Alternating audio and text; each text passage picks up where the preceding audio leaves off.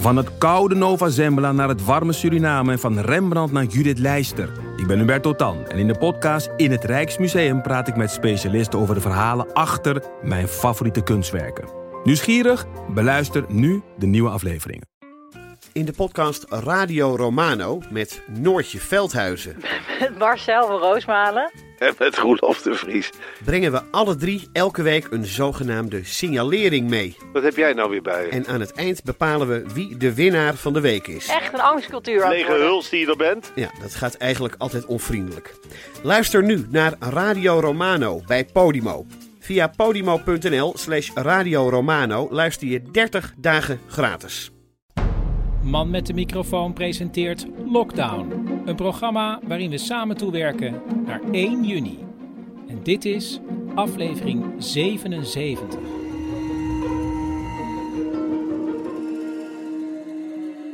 Paulien, ja, ik, ik neem meteen maar het woord, want ik wilde graag beginnen met, met teletext. Jij weet, ik Ja. ben een groot fan van teletext. Als, als, als jij naar een onbewoond eiland zou gaan met maar één app, dan zou het denk ik de teletext-app zijn, toch? Ja, ik kijk heel vaak op teletext. Nee, maar serieus, zou dit, is dit je lievelingsapp?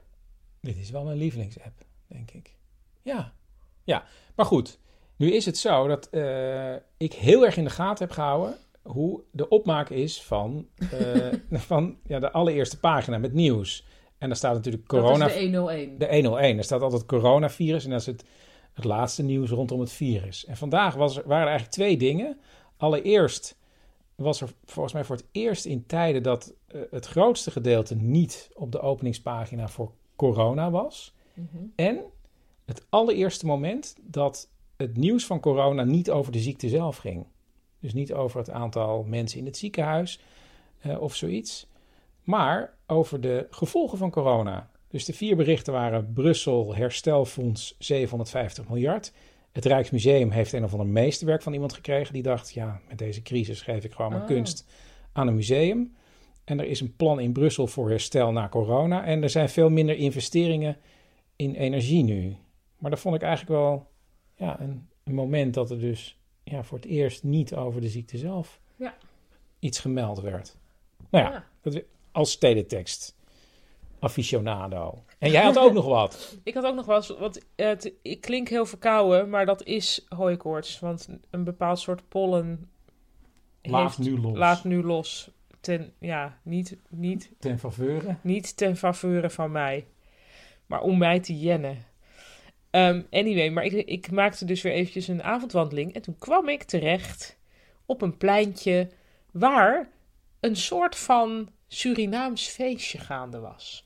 En het was niet echt een feestje, want ik heb even gekeken en iedereen zat echt wel ver genoeg van elkaar. Maar er was één auto geparkeerd, daar kwam Surinaamse muziek uit. Er zaten heel veel mensen een biertje te drinken en er was ook een karretje met Surinaams schaafijs. Toen dacht ik, hé, hey, wat grappig. En ik denk dat dat dus met de verkiezingen te maken heeft. Dat een vrij veel Surinaamse Nederlanders uit de buurt samen zijn gekomen, toch een beetje, om het te vieren of om het erover te hebben of om gewoon samen te zijn op dit eh, belangrijke moment in de Surinaamse geschiedenis. En jij bent meegemaakt dus eigenlijk ook een beetje. Soort van, ja, ik voelde me natuurlijk niet heel erg er, er deel van, of tenminste, ik voelde me een beetje te veel, maar ik vond het wel heel grappig dat ik echt zo, het was zo, het, je kon zo zien van, het is bijna een feestje, maar hier kan niemand opgepakt worden. Heel goed. Nou, we gaan beginnen met de uitzending. En omdat we met de, ja, de laatste week bezig zijn, ehm, wil ik ook een beetje gaan terugblikken. Onder andere met mijn vriend Pieter, die is eh, arts in het Elisabeth II Steden ziekenhuis in Tilburg, waar de allereerste coronapatiënten kwamen. En ik eh, heb hem gebeld en ik vroeg hem allereerst of hij denkt dat er blijvende veranderingen zijn in het ziekenhuis naar aanleiding van de coronacrisis. Ja, ik, ik denk wel echt dat het eh, nooit meer echt hetzelfde zal gaan zijn. Het was, eh, als we terugkijken, denk ik een hele heftige periode. Dat is denk ik wel het woord wat eh, overheerst.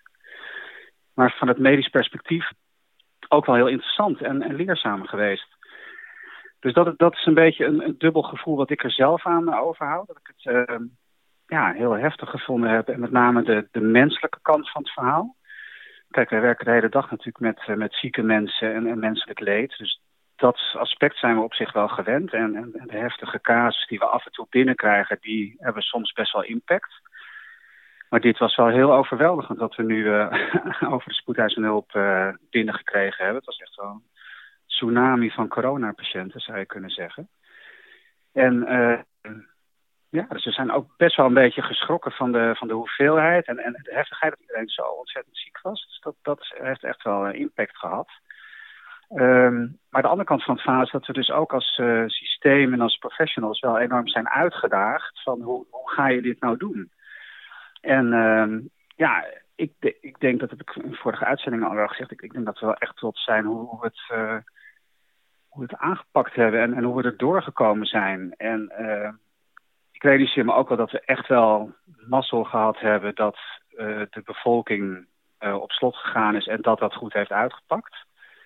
Want het had wel echt nog veel heftiger kunnen zijn. En dan, dan ja, was het wel echt, uh, uh, ja, ja dat, dat kan je bijna niet beschrijven wat, wat er dan zou zijn gebeurd, denk ik. Dus we zijn ook al een beetje met z'n allen als samenleving, denk ik, door het oog van de naald eh, gekropen nu. Dat, dat gevoel heb ik ook wel. En, um, maar ja, noodgedwongen, en dat zie je in andere sectoren ook, hebben natuurlijk wel dingen moeten doen. Uh, dat is niet zozeer voor mijn vak, maar de andere specialisten hebben polies dichtgegooid. Die zijn telemedicine gaan doen. Hè? Dus uh, patiënten op afstand zien via Zoom en andere uh, media. Ja, en ik hoor van de specialisten dat, dat dat best wel goed werkt voor een bepaalde categorie patiënten. En dat ze dat gaan voortzetten. Dus een deel van de polyklinieken zullen echt zo blijven. En ik denk dat we ons ook wel realiseren dat we soms vervolgafspraken van elke drie maanden terugkomen, dat dat soms ook wel onzinnig is. Als het goed gaat, gaat het goed. Ja, waarom moet je dan naar de poli terugkomen, weet je? Dus ik denk dat er wat meer zorg op maat, alleen als het echt nodig is. Dat, dat soort ontwikkelingen zullen nu wel uh, gaan, gaan komen, denk ik. Ja, en dan even, even tot slot, uh, zijn er nog eigenlijk coronapatiënten bij jullie in het ziekenhuis? Ja, zeker. Ik, ik heb nu even van afgelopen week niet de exacte getallen, maar dat, dat zijn er niet heel veel. Die, die, dat, is, hooguit één afdeling en, en een handjevol op de IC. En uh, ik heb nu afgelopen week weer veel te spoed gewerkt. En daar zien we toch wel een aantal patiënten nog per dag uh, binnenkomen. Uh, maar dat, die, die mengen zich nu ja, heel erg met, met de gewone zorg die weer echt op gang komt. Ja, maar we moeten niet denken dat ze er niet meer zijn. Nee, ze zijn er nog steeds, zeker. zeker. Nee, corona is nog uh, in Nederland en, en actief. maar, maar het helpt wel wat we doen. Maar, maar ze zijn er nog steeds. Dus uh, ja, de bevolking moet nog wel uh, alert blijven en goed luisteren naar de regels. Hoe moeilijk dat ook is. Nou, dat lijkt me een mooie afsluiter. Mooi. Nou, dankjewel Chris. Ja, en jij ook bedankt. En veel succes in het ziekenhuis. Precies twee maanden geleden op 27 maart hoorde je in lockdown het verhaal van Paul en Ellen, twee vrienden van ons die corona hadden. En tussendoor had ik nog wel eens ja, WhatsApp-contact. En toen zei Ellen: Ja, ik denk dat we er nu wel bijna doorheen zijn. Want het bleef maar ja, doorgaan en doorgaan. Ze kwamen er nooit helemaal uit. En uh, ik heb ze vandaag weer gebeld. En ik vroeg allereerst aan Ellen hoe het nu met haar is. Nou ja, het gaat wel steeds beter. Het gaat dus per week steeds beter, maar het gaat nog steeds niet helemaal goed. En uh, ja, wat wij merken is eigenlijk steeds als je dan denkt: oké, nu gaat het weer goed, nu ga ik weer eens wat extra's doen. Uh, dan gaat het daarna gewoon weer een paar dagen heel slecht. Dus ik heb ook nog, omdat jij hebt teruggekeken van wat, wat hebben we dan geprobeerd. Maar dan gingen we bijvoorbeeld dan gingen we een half uur lopen. En dan lagen we daarna weer twee dagen in bed. En, uh, of we gingen een stukje Nederland in beweging meedoen, weet je, op tv. En dan lagen we daarna weer twee dagen in bed. Dus het gaat allemaal heel, heel langzaam. En uh, we hebben nu ja, nog steeds heel weinig energie. Dus als we dan weer iets doen, dan zijn we, zijn we echt kapot. Ja, ik, ik had er helemaal geen rekening mee gehouden dat het zo heftig nog lang door kon Nou, wij dus ook niet. Want we dachten het is, uh, het is vergelijkbaar met een griep eigenlijk in de symptomen die je allemaal hebt. En toen waren die symptomen weg. Uh, en toen dachten we, ja, uh, nu gaan we dus weer dingen doen. En eigenlijk, ja, dat was in de, in de zesde week dat we ziek waren. Toen merkten we dat het eigenlijk veel slechter begon te gaan. Omdat we gewoon te veel deden. Hallo, Chris. Hey Paul, wat is dit voor een eindeloze eh, ziekte zeg? Ja, ja, het is verschrikkelijk. Het is, het is net of de corona in ons neergedaald is en onze Duracell-batterijen veranderd heeft in gewone slechte batterijen. Want, uh, wij kunnen nog steeds niet verder dan een kort stukje per dag. Het is waardeloos. Maar word je er niet knettergek van op een gegeven moment? Nou, het gekke is dat je bent voor een deel van de dag soms wel goed en dan voel je je wel goed en dan, dan denk je het is over. Maar dan, we hebben, ik heb, we hebben bijvoorbeeld net weer een stukje gelopen en dan krijg ik weer benauwd op de borst. Dan, krijg ik weer, en dan, dan word je weer heel somber. Dus als je je goed voelt, dan denk je nu gaat het goed. En, dus het is heel erg... Uh, en daarna komt, die, komt, komt toch weer de, de man met de hamer, zou ik maar zeggen. Je vertrouwt je lichaam niet. Dat is heel erg raar. Er is een vaag virus in je neergedaald dat van binnen dingen doet die niemand ziet, ik maar zeggen. En ook waar niemand weet van heeft. Het is ook heel grillig. Dat is het allerraarste. Ik bedoel, je voelt je goed de hele ochtend en daarna komt de, uh, stort je helemaal in. Ja. Dus een, uh, dat, dat, dat idee van een lineair herstel is er helemaal niet. Dat is heel erg vervelend. En dat, dat is wel gekmakend, ja. Maar ja, nu uh, iets van twee weken geleden, toen belde ik mijn huisarts en toen vroeg zij ineens van wil je dan post-corona revalidatie fysiotherapie? En dat was eigenlijk de eerste keer dat er iets gebeurde uh, dat, ja, dat, dat we echt zorg kregen, zeg maar, of dat we hulp kregen. Dus ik zei ja, ja, graag. En uh, ja, in die fysiotherapie heb ik dus geleerd dat je wel oefeningen moet doen om je conditie op te bouwen. Maar dat dat dan heel gelijkmatig moet. Dus dat je niet, als je te veel doet, dan ben je dus weer twee dagen ziek. Dus dan moet het allemaal heel erg traag en langzaam. En, ja, en de eerste oefeningen die ik uh, uh, kreeg, die konden we eigenlijk al niet eens goed doen. Want het was ook alweer te veel. Weet je, dat is dan dan. ja, op, op de plaats joggen was dat. En dat, dat was al nog niet eens een minuut, maar dan, ja, dat, dat waren we totaal gesloopt. Hey, maar Paul, wat, wat, wat doe je dan de hele dag? Ben je wel nog met dingen bezig? Ik heb bij de HEMA zelf een fotoboek gemaakt met allemaal Japanse inkttekeningen, want ik hou erg van inkttekeningen. Uh, en dat ga ik oefenen. Dus uh, ik heb nu zwart-wit prentjes van dieren en zo, en die ga ik naschilderen. Dus ik ga, uh, ik ga meer actief bezig. En verder nog veel televisie kijken natuurlijk. We krijgen boxen films van, van kennissen, dus wij... Ik ben, kan, ben straks een, echt een film, uh, filmkenner als, als ik weer beter ben. Dan heb ik heel veel oeuvres gezien. Nou Paul, ja, heel veel sterkte. Oké, okay, ja, dank je. Uh, dat, dat, jij en de jouwe gevrijwaard mogen blijven van dit vreselijke virus. Ja, ik hoop het, uh, Paul. Veel sterkte nog. Yo. Oké, okay, dankjewel. Doei doei. Doeg.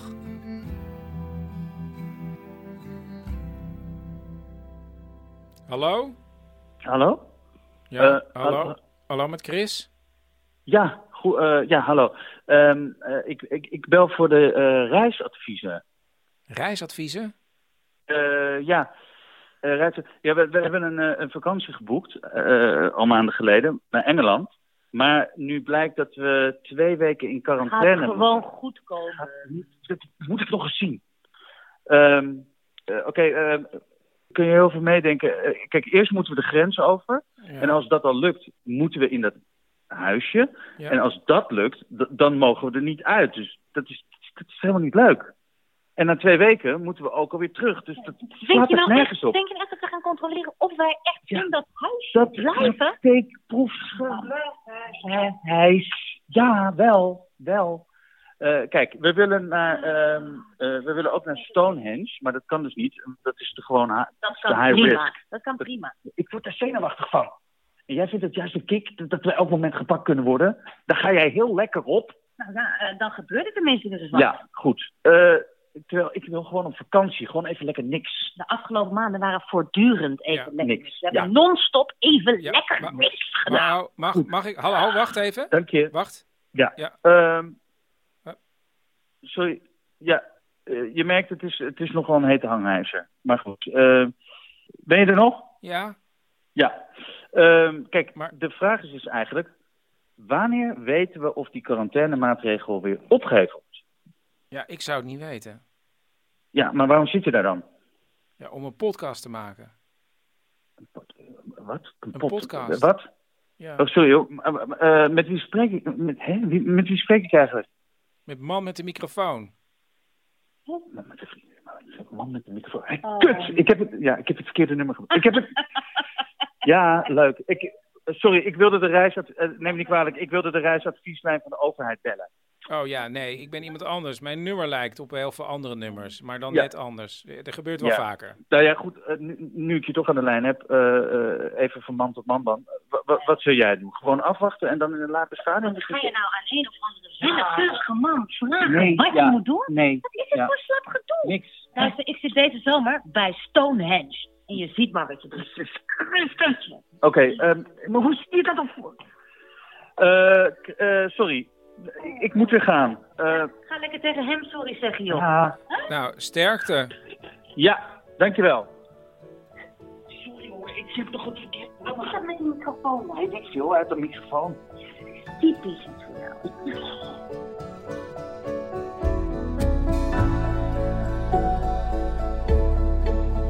Dit was aflevering 77 van Lockdown. Meegespeeld hebben Gijs Naber en Tekla Reuten in een tekst van Paulien Cornelissen. Eh, ja, heb je zelf een lockdown verhaal? Ja, het zou nog net kunnen. Bel drie woorden door naar 084 8371282. Reacties naar manmetdemicrofoon@gmail.com. Voor zometeen, slaap lekker of anders, goedemorgen, maak er een mooie dag van.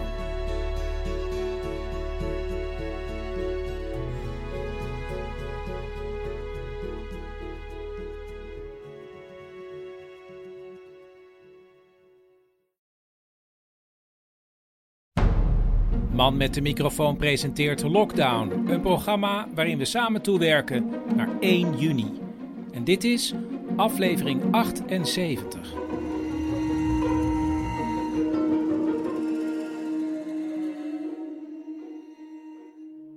De afgelopen dagen zat ik een beetje te azen op een lekker licht en luchtig out of the closet verhaal. En dat heb ik van Richard. Ik was een jaar of 17 of zo. Toen ging ik op kamers in Rotterdam. En daarvoor eh, wist ik ook wel dat ik eh, homo was. Of dat daar iets aan de hand was. Dat ik niet eh, volgens de normale normaal norm in elkaar zat. Maar daar ik nooit, was ik nooit zo serieus mee bezig. Ik had dat heel goed gewoon... Ik had er nooit echt een probleem mee. Ik heb me ook omringd met... met vrienden die ook allemaal niet zo met meisjes bezig waren. En ik wist me altijd wel zo te gedragen dat mensen mij leuk vonden. Dus ik had dus een soort, ik kon me goed verstoppen, zeg maar, eh, en het wegstoppen. En eh, ja, dat zou je in de kast zitten kunnen noemen. En dat bleef eigenlijk de hele middelbare school wel zo. Alleen toen ik een jaar of 17 was en op kamers ging, toen dan kom je dus in een nieuwe omgeving. En dan ga je toch wat meer nadenken over wie je bent. En ja, daar, eh, ja, daar had ik toch wel problemen mee. En toen werd ik ook wat serieuzer. Toen werd ik ook verliefd op iemand. Ja, dan moet je er toch iets mee. Maar hoe? En eh, daar worstel ik toch mee. Maar zoals ik zei, ik eh, wist altijd wel goed te verstoppen. Behalve natuurlijk voor je ouders. Want die lezen jou natuurlijk. Dus die trapte daar niet in. En ik ging nog wel elk weekend naar huis. Ik kwam uit Wimburg. Dus dan, al mijn vrienden woonden daar nog. En als ik dan thuis was bij mijn ouders, dan eh, had ik wel vluchtgedrag. Als er dan werd gevraagd over eh, hoe gaat het met je? Ja, goed. Eh, maar ik ga nu, naar, ik ga nu weg.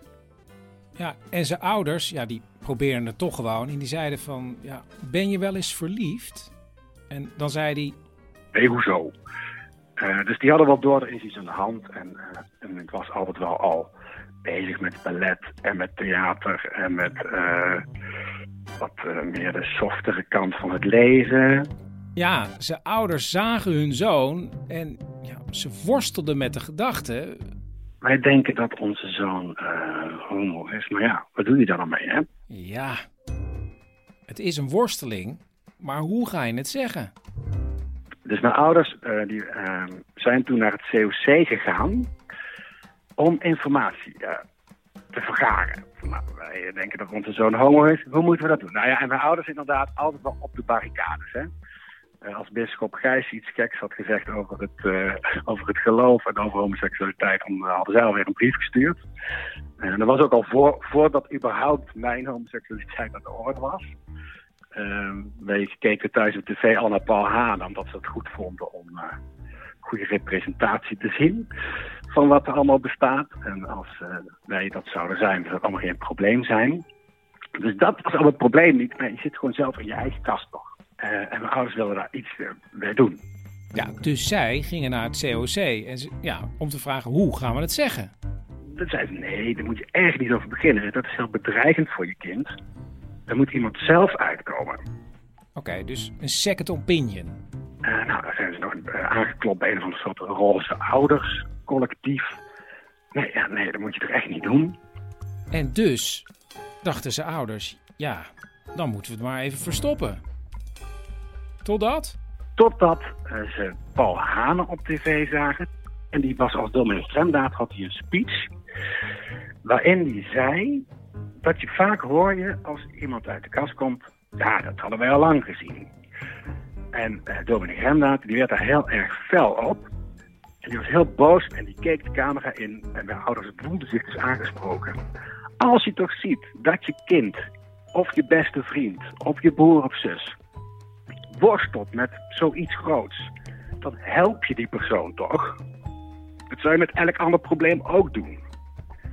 Nou, dat was voor hun dus de, nou, de opening om het toch uh, bespreekbaar te maken. Ja, dan moest het maar gebeuren. De volgende keer dat Richard langskwam. Uh, dus ik kwam thuis. En mijn ouders die zeiden, uh, Richard ga zitten. En zij uh, zeiden, ja Richard, we hebben het idee dat jij de laatste tijd niet lekker in je vel zit. Klopt dat? Nou ja, dat klopt wel.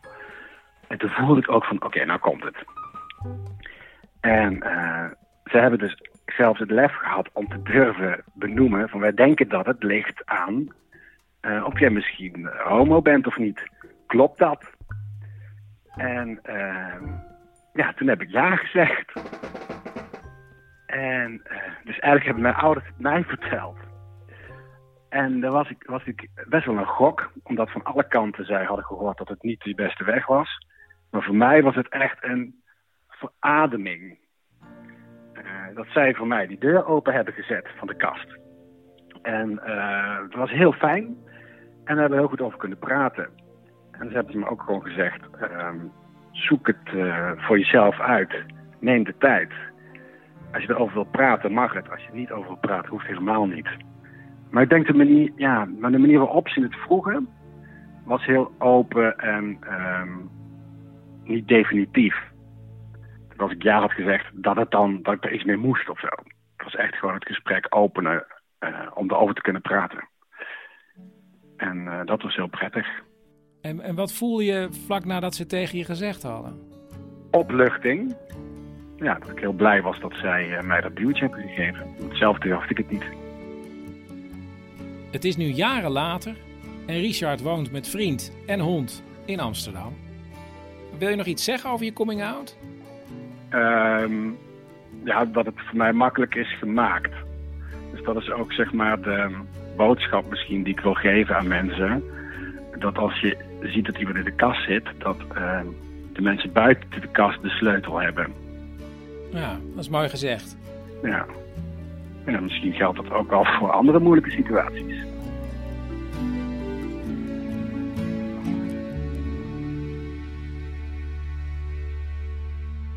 Kokje de Bakker. Dag mevrouw de Bakker, u spreekt met man met de microfoon. Oh, wat leuk. Oh. Ik hoop dan dat u zou bellen, ja. Ja, want u heeft drie woorden ingesproken. Ja, dat klopt helemaal. Ja, ja, oh ja het enige is, zie ik nou net dat uh, mijn batterij bijna op is, dat ik misschien zo wegval. Oh, nou, we proberen het gewoon. Oké, okay, goed. Ja. Nou ja, mijn woorden waren uh, vakantie in eigen huis, thuiskomen uh, en verhalen. Nou, vertel.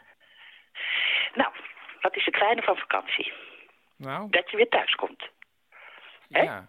ja. Want waarom ga je anders met vakantie? Ja, ontspanning en rust misschien? En voor de verhalen. Oh, hè? niet een mooie natuur? Nou ja, een, een mooi uitzicht kan je niet delen, Chris. Hè, dat is niet in woorden te vatten. En dat is toch wat je wil, dat je iets te vertellen hebt. nou, en dan zijn het vooral de ellendige dingen hè, die je bijblijven, omdat je daar later zo leuk over kan praten op verjaardagen en, en als je mensen ziet. Ja, en maar nu kunnen we niet meer op vakantie. Ja, dus daarom vakantie in eigen huis. Oh, ja. Ja, ik ben dus nu allemaal verhalen aan het verzamelen. Thuis. Oh, dat bent u aan het doen. Ja, precies, ja. En omdat er eh, geen reisleider in je woonkamer staat... ja, moet je dus wel echt alles zelf initiëren. Oh ja, ja, dat snap ik. Wat maakt u dan mee? eh, Nou, eh, vorige week, hè, maandag. Toen heb ik bij de Jumbo een satéetje ayam ge- gehaald en buiten de ijskast gelegd. En toen zaterdagmiddag even anderhalf minuut in de machterton opgepiept en opgegeten. En wat denk jij, Chris, wat er toen gebeurde? Ja, ik kan me er wel iets bij voorstellen. Nou, na een half uur was ik weer helemaal terug in Phuket. Maar dan nog een tikje erbovenop. Ik ben vier dagen aan de zware, zware dunne geweest. Oh. Nou, en na drie dagen had ik geen beddengoed meer over. En eh, ja, ben ik dus op het kleed in de woonkamer gaan slapen onder een oude winterjas. Want dat hele matras, hè, nou dat kan hoor, eh, die was totaal verzopen. Ja, ja, tjee, ja, ik weet niet of Maar dit nou goed, is. eh, dit is dan even de korte versie. Hè? Oh. Want op de tweede dag, toen lag er ook nog zo'n heel lang spoor op de gang. Oh ja, nou dan lijkt de korte versie me Maar wel. die heb ik net weer in de was gezet. Oh.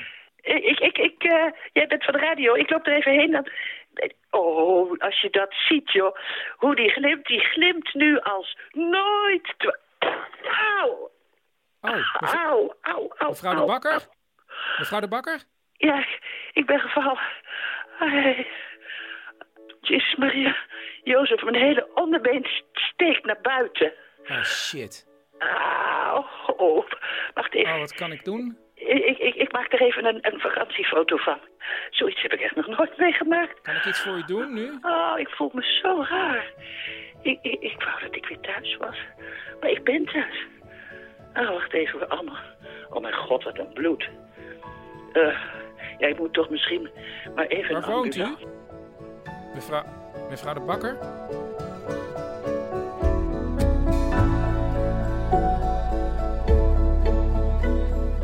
Dit was aflevering 78 van Lockdown. Meegespeeld heeft Cecile Heuyer.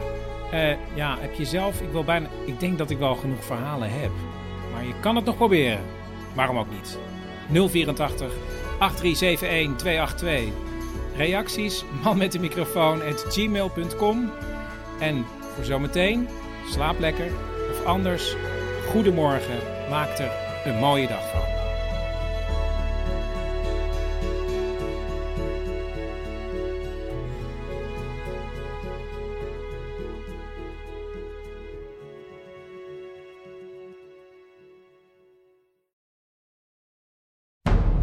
Man met de microfoon presenteert Lockdown. Een programma waarin we samen toewerken naar 1 juni.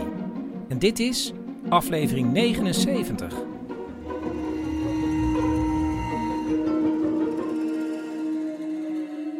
Is hij, loopt hij? Ja, loopt. Hallo, luisteraars van Man met de microfoon. Hier spreekt de vrouw van de microfoon. Ehm, eerder eh, in de lockdown-serie heeft Chris een doneerknop geïntroduceerd. Daar is eh, gretig gebruik van gemaakt, zou ik haast willen zeggen. Dat was heel erg fijn en mooi. Eh, Chris maakt zondag de laatste aflevering van Lockdown. Mocht je niet gedoneerd hebben, maar daar eigenlijk wel behoefte aan hebben, dan kan dat dus met de doneerknop die hij zet in de show notes. Ehm, Ja, mensen vroegen er echt ook om. En ik ga hem ook zeggen, omdat mensen konden hem ook niet meer vinden. Ik zet hem ook bij manmetdemicrofoon.nl op de openingspagina, zorg ik dan. Dat daar gewoon iets dat staat. kun jij. dat kan ik. Oh, oké. Ja, want vaak met Spotify gaan dit soort links eh Ja, eh, Spotify verkeerd. gaat mis, ja. Dus dan moet je even naar manmetmicrofoon.nl. Ja, het is ontzettend eh, fijn zou het zijn als dat lukt. Zeker omdat Chris last heeft van en houdt nu een papiertje omhoog. Oh ja, ik en had hij houdt nu een, een briefje omhoog. Ja, ik had opgeschreven, ja, ik heb last van de wet van de remmende voorsprong. Want ik ben nu bijna ja, 80 dagen bezig. En ik geloof nu dat de advertentiemarkt weer loskomt op het moment dat ik ga stoppen. Dus ja, dat is toch een beetje jammer. dus dat was het. Ik denk, nou, als je ervan genoten hebt, dan eh, kan je de doneerknop aanklikken. Maar we gaan ook gewoon beginnen met het programma. Ja, het is vandaag Eh, ook weer een soort afrondend geheel. Eh, met een beetje de familie. Want volgende week gaan de grote jongens Joep en Teun weer naar school. Nou, dat hoor je zo meteen. En Wiek gaat naar school. Die gaat... Nee, die, die, Oh nee. nee. Dat is pas over een, weer een week later. nou, ik hou het niet meer bij. Ik moet ook echt stoppen, want ik hou het gewoon niet meer bij. Nou, die gaat over een week later dan weer naar school. En die Ja, heeft die dan gaat wel naar school, maar, maar nog maar de twee hele dagen per week. week. Maar dan blijkt ook opeens dat het is de woensdag... Pinksteren. Dus, Ja, oh ja, oh ja. en nou ja, Ja. whatever. Whatever. Die gaat op een gegeven moment weer... Ik vind ons wel veel meer laid, laid back over dat wij absoluut niet meer weten wie wanneer hier thuis is, wat er van ons wordt verwacht. Dat we heel erg, ja, van, nou ja, we zien wel hoe we het oplossen of zo. Dat vind ik wel goed. Dat is, eigenlijk is het heel positief. en ik wil ook nog even zeggen, want heel veel mensen vroegen... ja, hoe is het nu met, Teun? Want die had heel veel moeite op school... en eh, die moest op een gegeven moment ook naast mij zitten om overdag te werken. Nou, ga er maar van uit. Ik heb heel erg geprobeerd om Teun voor de microfoon te krijgen. Maar het is, nou, hij is nog net geen Mark Rutte. Dat is, is ons helemaal niet gelukt. Maar het scheelde ook niet zo niet... heel veel moeite meer voor gedaan. Nee, oké. Maar het scheelde niet veel bij Teun. Maar ik, het is me gelukt om Teun en Joep allebei voor de microfoon te krijgen. Ehm, en je hoort ook nog mijn moeder. Maar beginnen met Wiek. Een beetje van Wiek. Wiek, dit is je laatste weetje van Wiek, hè? Ja. En waar gaat het over? Voor einde nog iets. Afscheid nemen. Dat is eigenlijk een heel goed weetje voor het laatste weetje. Vertel. Afscheid nemen is bij mij een beetje treurig. Want ik heb een vriendinnetje, dat heet Roel. En daar is het afscheid nemen niet zo leuk. Maar als ze dan weer komt spelen, dan is het natuurlijk weer leuk. En kun je nog iets over eindes zeggen? Het einde van een babypoesje is een gestorven kat. Het einde van de wereld is gewoon niks. En het einde van de zomer is de herfst. En het einde van de herfst is de winter. Het einde van de winter is de lente. En het is nu lente. En een einde van het weetje van Wiek is dit.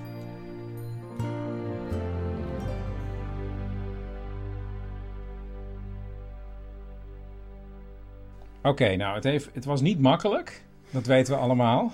Maar ik zit met Joep en Teun. Joep 18 en Teun 16. Ik Teun, ben ook er 15, maar... ik je ben- bent 16. Ja. En ehm, het gaat even over school. Want de luisteraars zijn heel benieuwd hoe het met jullie school gaat. En vooral met jou, Teun. Kun jij even een update geven sinds de laatste keer? Toen ging het niet goed op school, want je leverde geen opdrachten in. Toen ben je heel lang naast mij gaan zitten. Mhm. En toen werd het meivakantie. Mijn vakantie. Oh ja, eh, de vakantie. Dat was heel fijn. Want ehm, toen waren er geen lessen. En ook helemaal geen nieuwe opdrachten en nieuw- niks nieuws. Ehm, toen was het ook lekker duidelijk zo van, ik loop zo ver achter. Ehm, dat was fijn om dat langzaam te kunnen inhalen. Maar het begon weer en toen was dat weer een kleine dip in mijn moraal, Motivatie. motivatie. Nou, het was een hele diepe dip, hè, Teun? een klein dipje. Ehm, en maar nu gaat het weer iets beter. Toen ging het niet. Toen had ik ook de controle niet meer, hè? Ik had de controle niet meer. Toen ging je helemaal kapot. En ik werd er ook een beetje boos van, omdat jij boos werd. Ik weet niet, ik kan heel slecht tegen Chris die controle verliest. En ik ben heel goed in Chris de controle laten verliezen. Ehm, en vooral overzicht en zo. Nou, maar het ging in het begin heel goed, maar op een gegeven moment bleek dat je weer een hele achterstand had, ja, erbij had gekregen. En toen was je moraal op een dieptepunt. Hè? Mhm. Toen heb ik heel erg met je mentor gebeld. Die is goud waard, wil ik even bij deze zeggen. Mhm. Die is echt goud waard, Teun. En die heeft toen gezegd: Oké, dan komt Teun nu naar school. En dan gaat hij met een paar andere mensen in de mediatheek zitten en verder studeren. Elke dag. En dat heb je de afgelopen twee weken gedaan. Ja. Maar heb je in de afgelopen twee weken heb je die enorme achterstand weer verder ingehaald? Ja, ja, dat denk ik wel. Want jouw advies was. Uh, het was twijfel of zo? Dat was tijdelijk. Nee. Voorlopig, twijfel. was het. Voorlopig twijfel, ja. Hoe schat je, dat daar zijn de luisteraars heel benieuwd naar, hè? Hoe schat jij de kans in dat je overgaat nu, Teun? Nou, ik moet nog wel wat doen hoor. Heel wat. Maar de kans is groot dat ik nu wel overga. ja. Maar jij bent echt gebaat bij een fysieke school, heb ik het idee, hè? Ik bedoel, jij bent erbij gebaat dat je niet vanuit huis les krijgt, maar echt gewoon naar een gebouw moet met andere leerlingen en Oh, dat je leraren ja. tegenkomt. Dat vind ik wel fijn, ja. Ik vind leraren fijn. Nou, dat is opgehelderd, Teun. Dankjewel. Hè? En Joep? Nou, eh, eerst dachten we dat we vol- vanaf volgende week weer naar school zouden moeten. Een deel van de tijd. Maar mijn school is gewoon zo van, nee, geloof ik. Je kan als je wil naar de les, maar het hoeft niet. En leraren kunnen zelf hun lessen inplannen voor wanneer ze dat willen doen. Als ze denken dat ze les willen geven. En hoe ziet het er nu uit? Zijn er lessen waarbij je dan je in kan schrijven of zo, als je er Ja, aanwezig wil kan- zijn? Je kan met maximaal negen mensen in een lokaal zijn. Dus je kan negen mensen per les hebben. Maar er zijn wel leraren dus die dat gaan doen. Mhm, ja. En ga jij je aanmelden bij eh, zo'n les? Denk het niet, want voor de lessen, of de vakken die ik moeilijk vind, heb ik al bijles. En dan loop ik ook al achter. Dus naar de les gaan heeft niet heel veel zin, denk ik. En wat zijn jouw kansen van overgang naar de zesde, Joep? Niet heel laag, denk ik. Omdat ik best goed sta nog. Ik moet best laag houden om nog onvernoemd te gaan staan. Dus jij gaat wel over. Ik denk het wel.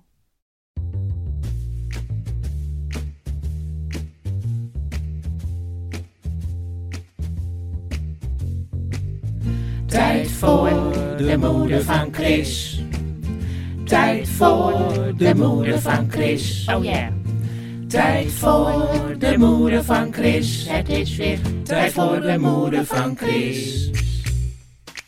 Mam, aan het begin, ja, in de beginperiode van de podcast heb jij eh, eigenlijk geïnitieerd dat mensen elkaar geschreven brieven moesten gaan schrijven. Ja. En nou weet ik van luisteraars dat heel veel mensen dat ook gedaan hebben. Dus die hebben jouw raad Ja. opgevolgd. Ja. Wat was ook alweer het idee daarachter? Het idee erachter was dat je eigenlijk bijna nooit vertelt hoe je, hoe je iemand vindt en wat je, waarom je het fijn vindt dat je iemand kent. En eh, ja, ik, ik ken jouw luisteraars natuurlijk niet, maar jouw luisteraars zijn me wel dierbaar. Dus ik dacht op een gegeven moment, ja, de luisteraars moeten ook een brief krijgen, maar ja, Hè, eh, sturen kan ik niet. En daarom heb ik jou gevraagd: mag ik de luisteraars een gesproken brief geven? Ja, nou, dat vond ik een heel goed idee, mam. Ja? En heb je hem nu Ja. eh, uit, uitgeprint voor je? Ik heb, het, ik heb hem nu voor mij liggen, ja. Nou. Geschreven. Nou, ga, ga je Ja? gang. Ja. Oké. Lieve luisteraars, ik heb brieven verstuurd en ik heb brieven ontvangen. Nu stuur ik naar jullie luisteraars een gesproken brief. Ik behoor tot een kwetsbare groep. Maar tweeënhalve maand geleden behoorde ik tot de spekkopers, zou mijn moeder zeggen. Ik ging naar concerten, balletten, opera's, cabaret, films enzovoort. En altijd zat ik in volle zalen, waar het geklap en gejuich aan het eind weer klonk.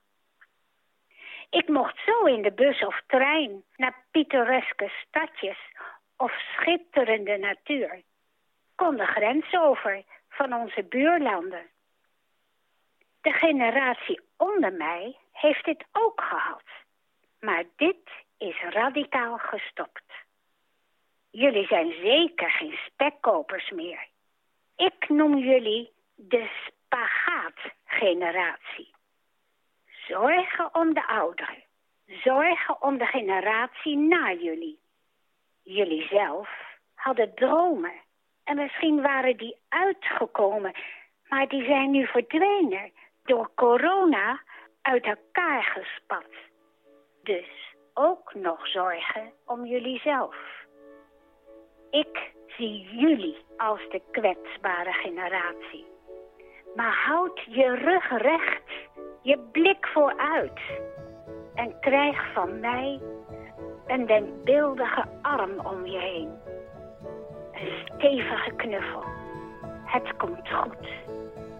Heel veel liefs. De moeder van Chris.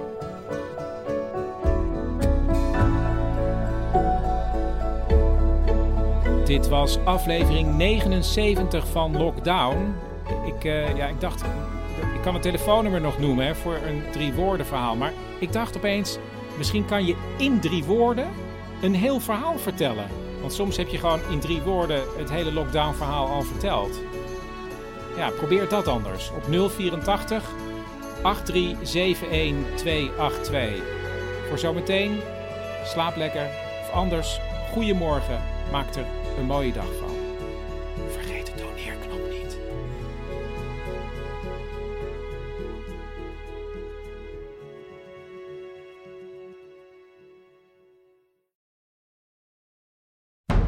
Man met de microfoon presenteert Lockdown. Een programma waarin we samen toewerken naar 1 juni. En dit is aflevering 80.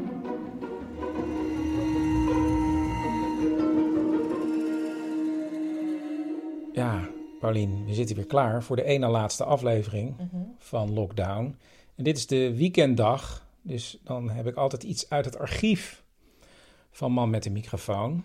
Een lockdown verhaal of iets wat ermee te maken heeft. Ik heb heel lang na zitten denken van welk verhaal ga ik nou opnieuw met jullie delen. En het gekke is, als je geluisterd hebt, eh, even verderop in de straat woont een jazzdrummer, eh, John Engels. En die was op een gegeven moment jarig en toen kwamen er hier mensen spelen. Weet je nog wel, in de, Mhm. in de straat. En Ja. dat was heel vrolijk en er hingen vlaggen uit voor John.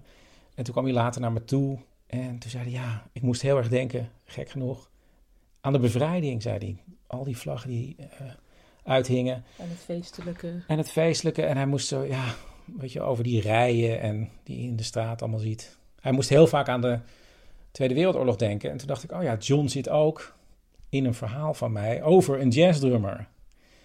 Eh, Maar een andere jazz. Een andere jazzdrummer. En toen dacht ik, ja, dat is ook een lang verhaal. Want ik maak natuurlijk ook gewoon lange verhalen. Ik denk, ik ga jullie gewoon dit lange verhaal geven als ene laatste aflevering. Moeten we nog iets het- over zeggen? Ja. Ik vond ook wel. ehm, Zal ik hem even pakken? Ja. Ik vond ook wel passend, want ik las toevallig vandaag, dus zaterdag, ehm, wel een mooi stukje in de Volkskrant van Julia Althuisius over. eh, ja, die zich eigenlijk heel erg stoort aan elke vergelijking die er wordt getrokken tussen de Tweede Wereldoorlog en nu deze situatie. En hij gaf een paar erg treffende voorbeelden van waarom dat vaak inderdaad totaal misplaatst is. Ehm, en hij haalde ook nog dat mooie gedicht van eh, Judith Hertzberg aan, wat mijn tante Sjaan ook nog in een van de afleveringen van Lockdown heeft voorgelezen, omdat zij er ook zo door gegrepen was. Van ja, het lijkt er oppervlakkig op, maar het is iets totaal anders.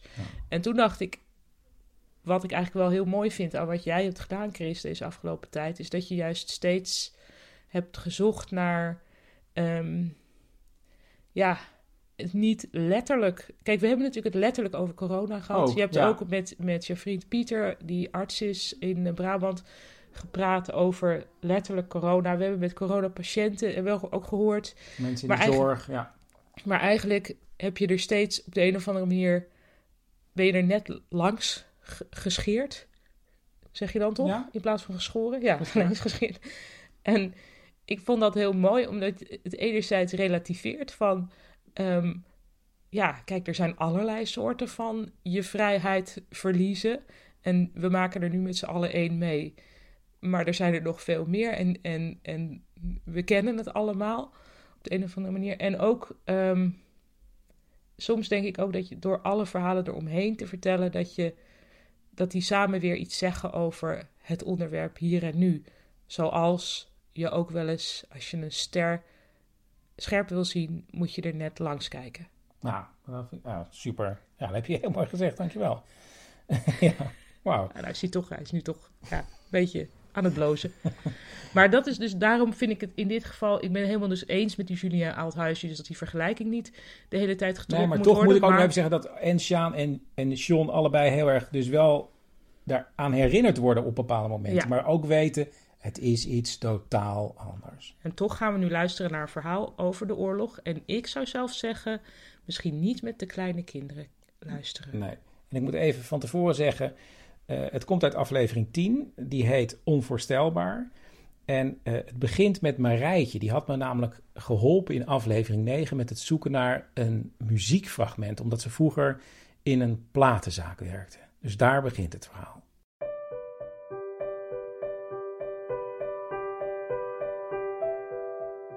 Ja, Marijtje, we zitten hier eigenlijk voor dat andere verhaal. Ja. Ehm, nou, vertel maar gewoon. Ja, je mag ook helemaal eigenlijk opnieuw vertellen van ik was, ik werkte dus. Ja. Ja, ik werkte in een winkel, in een cd-winkel. En het was 1998 uit mijn hoofd. Ik sta daar op een gegeven moment te werken en toen ging de telefoon. En aan de andere kant van de lijn is een oudere vrouw en die zegt... Ik heb een beetje een rare vraag, zei ze. Ik heb een man en die leeft niet meer. En die zat altijd overal op te trommelen, dat herinner ik me ook. En die zei altijd, ja, maar dat komt omdat ik vroeger drummer ben geweest. En daar geloofde ik nooit wat van, vertelde zij. En ze zei, ja, wij hadden altijd zo'n gevoel dat hij dat een beetje uit zijn duim zoog. En uiteindelijk zeiden mijn zoon en ik de hele tijd tegen hem... ach, jij altijd met je stomme trommels. Nou, dat zinnetje is mij altijd bijgebleven. Dacht, wat een mooi verhaal. Dat je je eigen man niet gelooft met zijn stomme trommels. Maar wat bleek nou, vertelde deze mevrouw... Ze was uitgenodigd door de gemeente Rotterdam om een straatnaambordje te onthullen. Want haar man, die Maurice van Kleef heette, bleek wel degelijk drummer te zijn geweest. Vernoemd in een Maurice van Kleefstraat. En zoals zij zei, nou blijkt het dus waar te wezen. Mijn man was drummer. Ergens voor de oorlog, in de oorlog, ik weet het niet, heb jij een cd van mijn man Maurice van Kleef.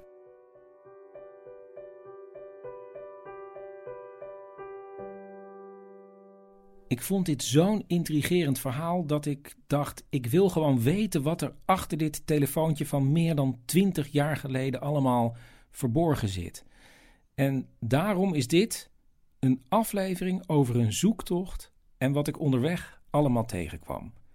En ik moet ook even zeggen: het is niet echt geschikt voor jonge luisteraars. Oké, daar gaan we. Marijtje vertelde me dat ze in die tijd contact had gehad met het eh, Nederlands Jazzarchief. En eh, dat bestaat nog steeds. En zij sturen mij de eerste informatie op over Maurice. En dan vooral wat hij muzikaal allemaal door de jaren heen gedaan heeft. En daaruit blijkt dat hij ooit begonnen is als tamboer bij een muziekvereniging.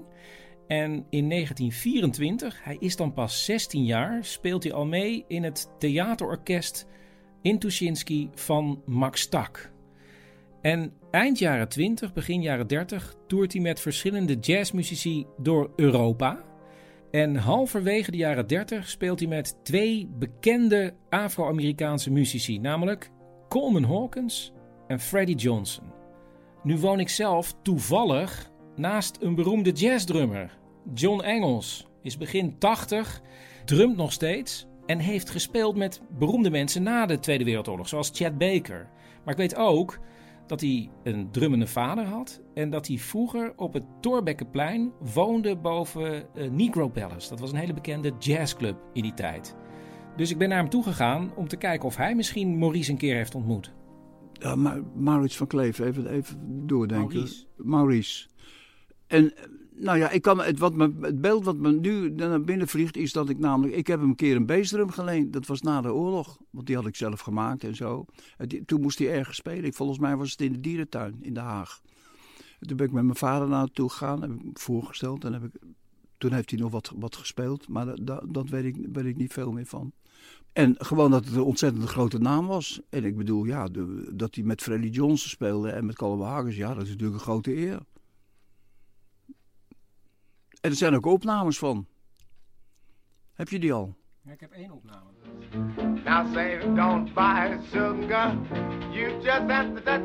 Dit is de eerste opname die ik krijg.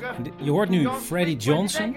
En die zegt zo meteen My V. En dan gaat Maurice van Kleef drummen. Y'all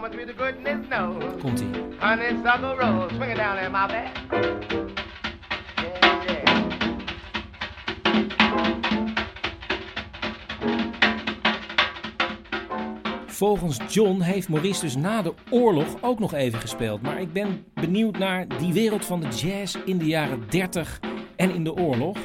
En daarom ben ik gegaan naar de kenner op dat gebied, Hans Zirkzee. Eh, in de jaren 30 was zwarte muziek mateloos populair. De ouderwetse Negro-sfeer is weer helemaal terug. Zwarte muzici werden enorm gewaardeerd. Coleman Hawkins die eh, stond in eh, augustus 37, eh, bijna anderhalve maand lang, op de Oude Binnenweg gratis entree. Maar je moest wel twee drankjes nemen, die overigens erg duur waren. Aan de andere kant is het, heeft het ook weer met racisme te maken. Uh, Hawkins kwam Duitsland niet in. Hij zou met het orkest van Jack Hilton naar Duitsland gaan, maar die een soort Trumpiaanse maatregelen. De negers kwamen Duitsland niet meer in. Dus hij bleef in, het, eh, in, in Denemarken en Nederland. Die, die, eigenlijk die eh, racistische maatregelen is, eh, is de oorzaak van een gigantische opleving van de jazz in, in Nederland. En die opleving gold niet alleen voor de jaren 30, maar ook voor de Tweede Wereldoorlog. Ja, en dat, dat is de paradoxale positie van de jazzmuziek tijdens de Tweede Wereldoorlog is echt dat is een fenomeen. Dat, dat is echt bizar voor woorden, want in de Tweede Wereldoorlog stond het amusement, eh, dat hebben we het niet alleen over jazz, er stond het amusement op een absoluut, eh, kwantitatief gezien op een abso- absoluut hoogtepunt. Er waren nog nooit zoveel concerten geweest. Iedereen ging uit. Hoe komt dat? Escapisme is natuurlijk een, begrijpelijk argument, maar er was sprake van een economische hoogconjunctuur, hè, de eerste jaren van de oorlog. Ik ga het niet mooier maken dan het is, maar het was wel zo. Kijk, voor, voor de Joden was het natuurlijk een barre tijd, maar voor de gemiddelde Nederlander was, ging het goed. Alleen, alles was op de bon. Het distributiesysteem. Dus men had geld en kon het niet uitgeven. Dus men ging stappen. Ik vind ergens een dagbladartikel uit 1940, waarin een avond wordt beschreven waar ook Maurice van Kleef meespeelt. En dat is voor de journalist van het Nationale Dagblad, Nationaal Socialistisch Dagblad, een goede reden om eens iets over jazz te schrijven. Jazz is muziek van Noord-Amerikaanse negers. Eens leefden zij verbonden met grond welke hun sinds eeuwen behoorde. Het zwarte werelddeel waar de mensen oorspronkelijk zijn en de felheid der driften overgaat van geslacht op geslacht. Toen werden zij weggevoerd uit het land waarmee ze de Amerikanen hadden een grenzeloze verachting voor de negers en te weinig cultuur om deze muziek te zien voor wat zij was. De kreet van een gepijnigd ras. Wie onzer zal er zich over verbazen dat het vooral Joden waren die op deze muziek kwamen azen en er naar best vermogen toe medewerkten om het geheel een zo schreeuwerig mogelijk aanzien te geven. En dan wordt er ook nog als volgt geschreven over de Joodse muzikanten die die avond optraden, waaronder dus Maurice van Kleef. Aan walgelijkheden gingen ze zich vooral te buiten. Een danspaar en een negental dat zich Europa's beste jazz-improvisators liet noemen. Joden, Joden en nog eens Joden. En dit weten we intussen wel. Als een kleine Jood in de gelegenheid gesteld wordt zich te laten gaan, zal hij het niet laten. En juicht men hem dan ook nog toe, dan is hij in het geheel niet meer te houden. Alzo toonden Joden en Jodengenoten hun oeraard op dit festijn, waarvan een Jood de artistieke leiding had. In 1941 wordt het orkesten verboden om nog langer Joodse muzikanten in dienst te nemen. En ehm, er ontstaat een zogenaamd Groot Joods Amusementsorkest van Joodse muzikanten. En die mogen dan alleen maar spelen voor Joodse mensen. En dat is in de Joodse Schouwburg, wat nu de Hollandse Schouwburg is, het monument voor de Jodenvervolging in Nederland. En ik zie dat eind 1941 Maurice van Kleef ook in dat orkest gespeeld heeft. En de journalist van dat rare artikel over jazz in het Nationale Dagblad, die wordt hoofd van de afdeling van de cultuurkamer die de muziek moet regelen. En die stelt in 1942 een zogenaamd jazzverbod op. Er kwam dus in opdracht van de uh, cultuurkamer kwam er dus een, een verbod op negroïde en negritische muziek. Er komt een lijst met kenmerken van jazzmuziek en er komen inspecteurs die dat moeten gaan controleren. Oerwoudgeluiden, de growl, de, de, de, de, shake, bepaalde effecten, muzikale effecten, die, die staan gewoon op papier verboden door, door de cultuurkamer. Maar ja, los van de kennis van die, van die inspecteurs, om ze zo maar te noemen, waren er ook veel te weinig. Dus dat jazzverbod heeft nooit effect gehad. En kwam er zo'n NSB'er of iemand van de cultuurkamer binnen, dan gingen ze allemaal Duitse walsjes spelen. ja, ja, dus de jazz, of de amusementenmuziek, die stond op een absoluut hoogtepunt. Verdiende klauwen met geld. Het is nog bizarder als je weet dat de orkest van Ernst van het Hof in 1941, die speelde in Hartje Berlijn. Heeft die opnames, die bestaan gewoon. Clem Millers in de Moed opgenomen. De Duitsers maakten 9 miljoen jazzplaten per jaar. Het was een jazzverbod. Ze maakten 9 miljoen jazzplaten per jaar voor de exportmarkt.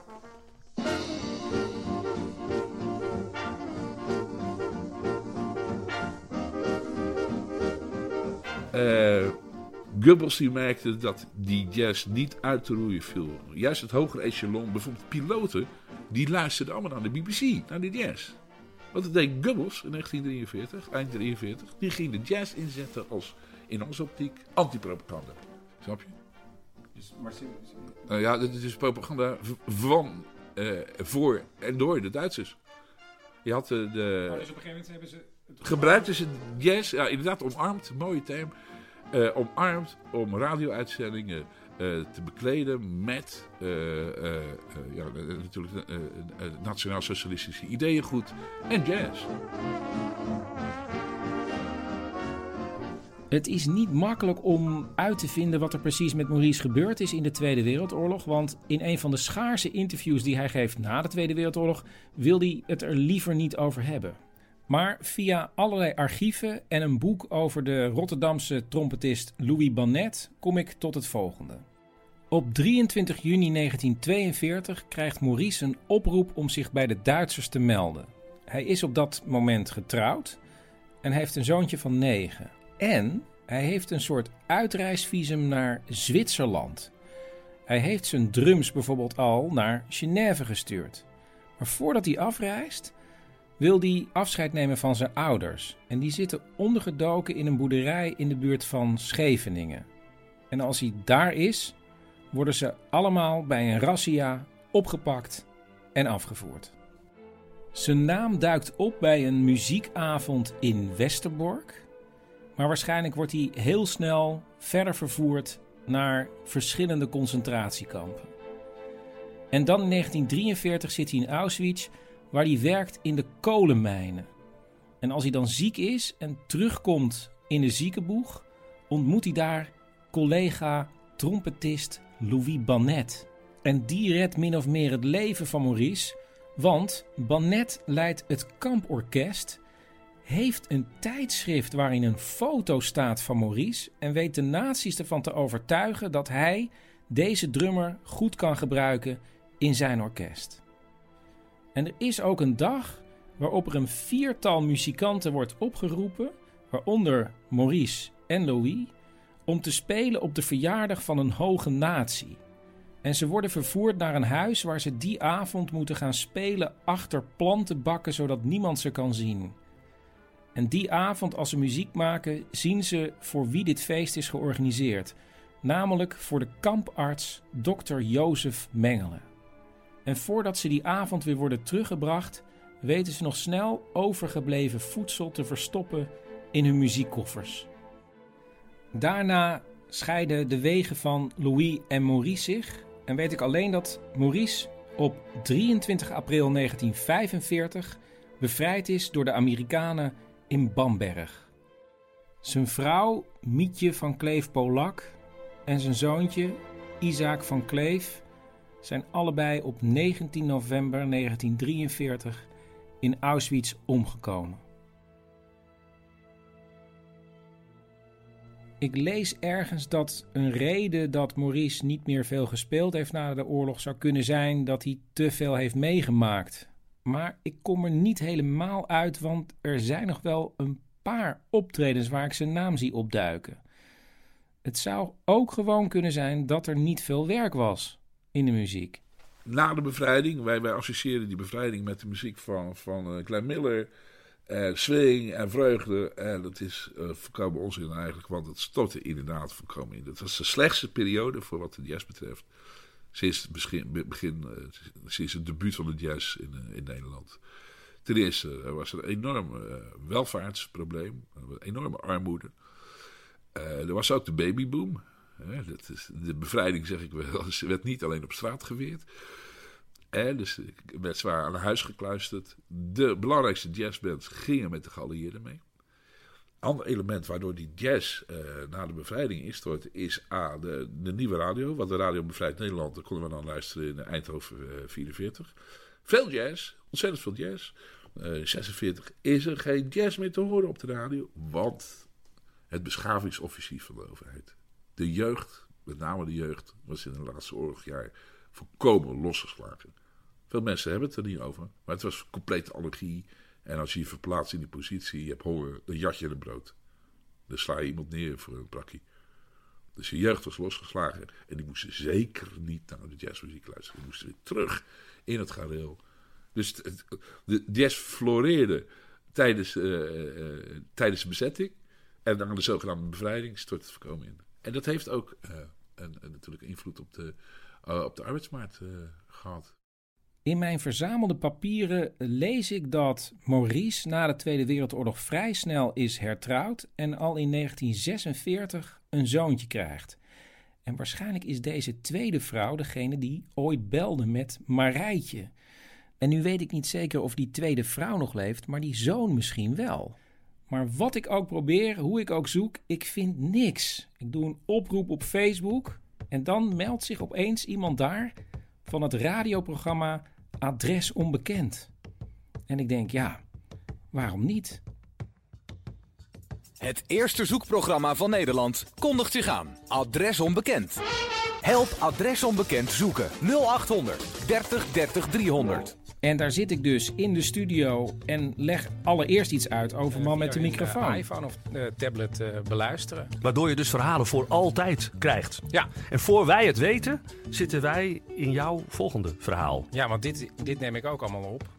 En dit komt in mijn volgende aflevering. Dus het was voor de Tweede Wereldoorlog een wereldberoemde jazzdrummer? Ja, hij drumde echt met de beste uh, Amerikanen die hier dan uh, in Europa langskwamen. En zijn eigen vrouw wist dat niet? Nee, en ik denk dat het dus een tweede vrouw is geweest die dat. Uh, en ja, bij zo'n programma kan het dus heel snel gaan. Wij zien dat Maurice is geboren als Moses van Kleef. We komen hem tegen als Maup of Maurits. Getrouwd met een Mietje Polak. Maar zij is, net als zijn zootje Isaac, vermoord in Auschwitz. Dit wist zij ook wel deels, denk ik.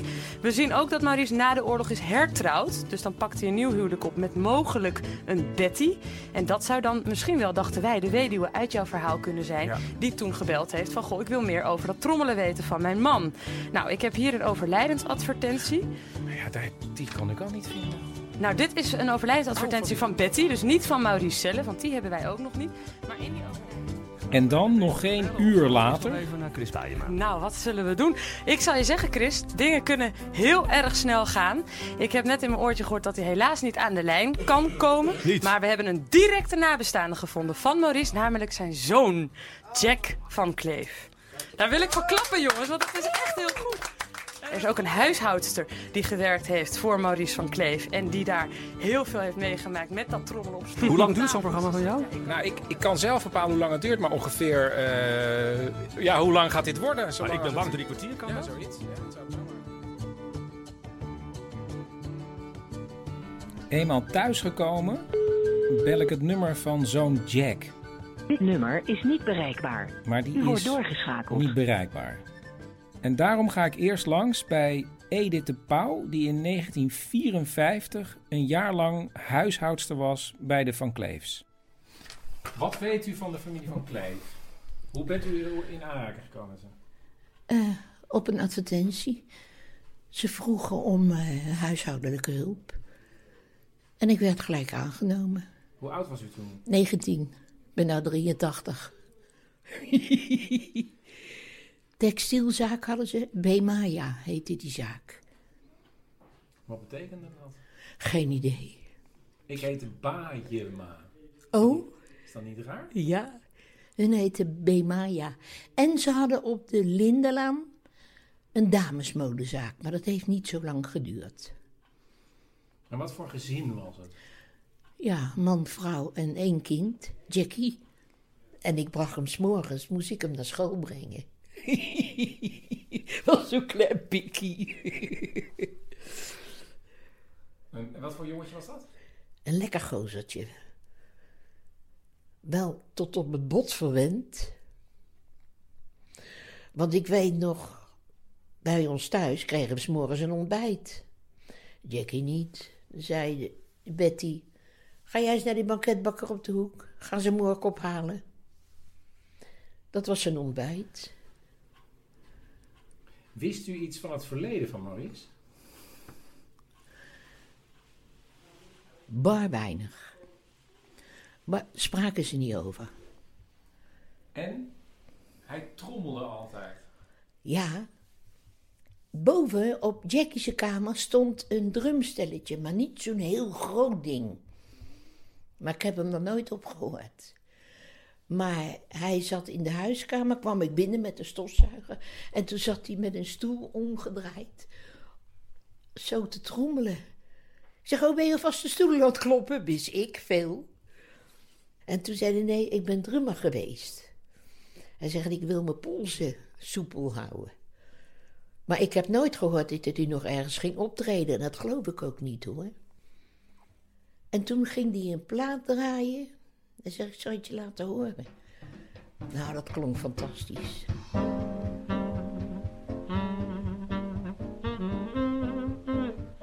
Wanneer ik zeg dat mijn zoektocht begon bij een straatnaam die naar Maurice is vernoemd, reageert mevrouw de Pauw heel verbaasd, want zij wist dat ook niet. Joh. Nee. Ik vind de rotstad Rotterdam. Maar hij heeft wel een straat. Dat vind ik gaaf. En heet hij Maurice van Kleefstraat? Oh, wat goed zeg.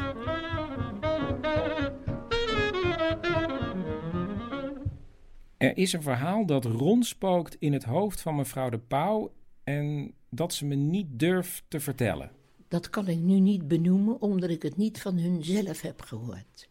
Dat heb ik van de verkoopster gehoord, van eh, Jenny, die daar werkte. Dus als het niet waar is, dan zit ik mooi voor joker. Ja, toch? Ik beloof dat ik het verhaal eruit laat als er helemaal niks van waar is. Het gaat over Betty van Kleef, die net als Maurice Joods was, en wat zij op een dag meemaakte in de Tweede Wereldoorlog. Ik heb het van Jenny gehoord. Zij is opgepakt, op een vrachtwagen gezet, met gewapende Duitsers of Hollandse NSB'ers, dat weet ik niet. Daar had ze een klein babytje bij de onder de jas. Maar ze vermoeden al wat er met hun ging gebeuren. En dat was in de winter met grote bergen sneeuw. En volgens dat verhaal, wat ik toen hoorde, heeft ze die baby uit haar jas gehaald en in zo'n berg sneeuw gegooid. Toen die mof even niet keek.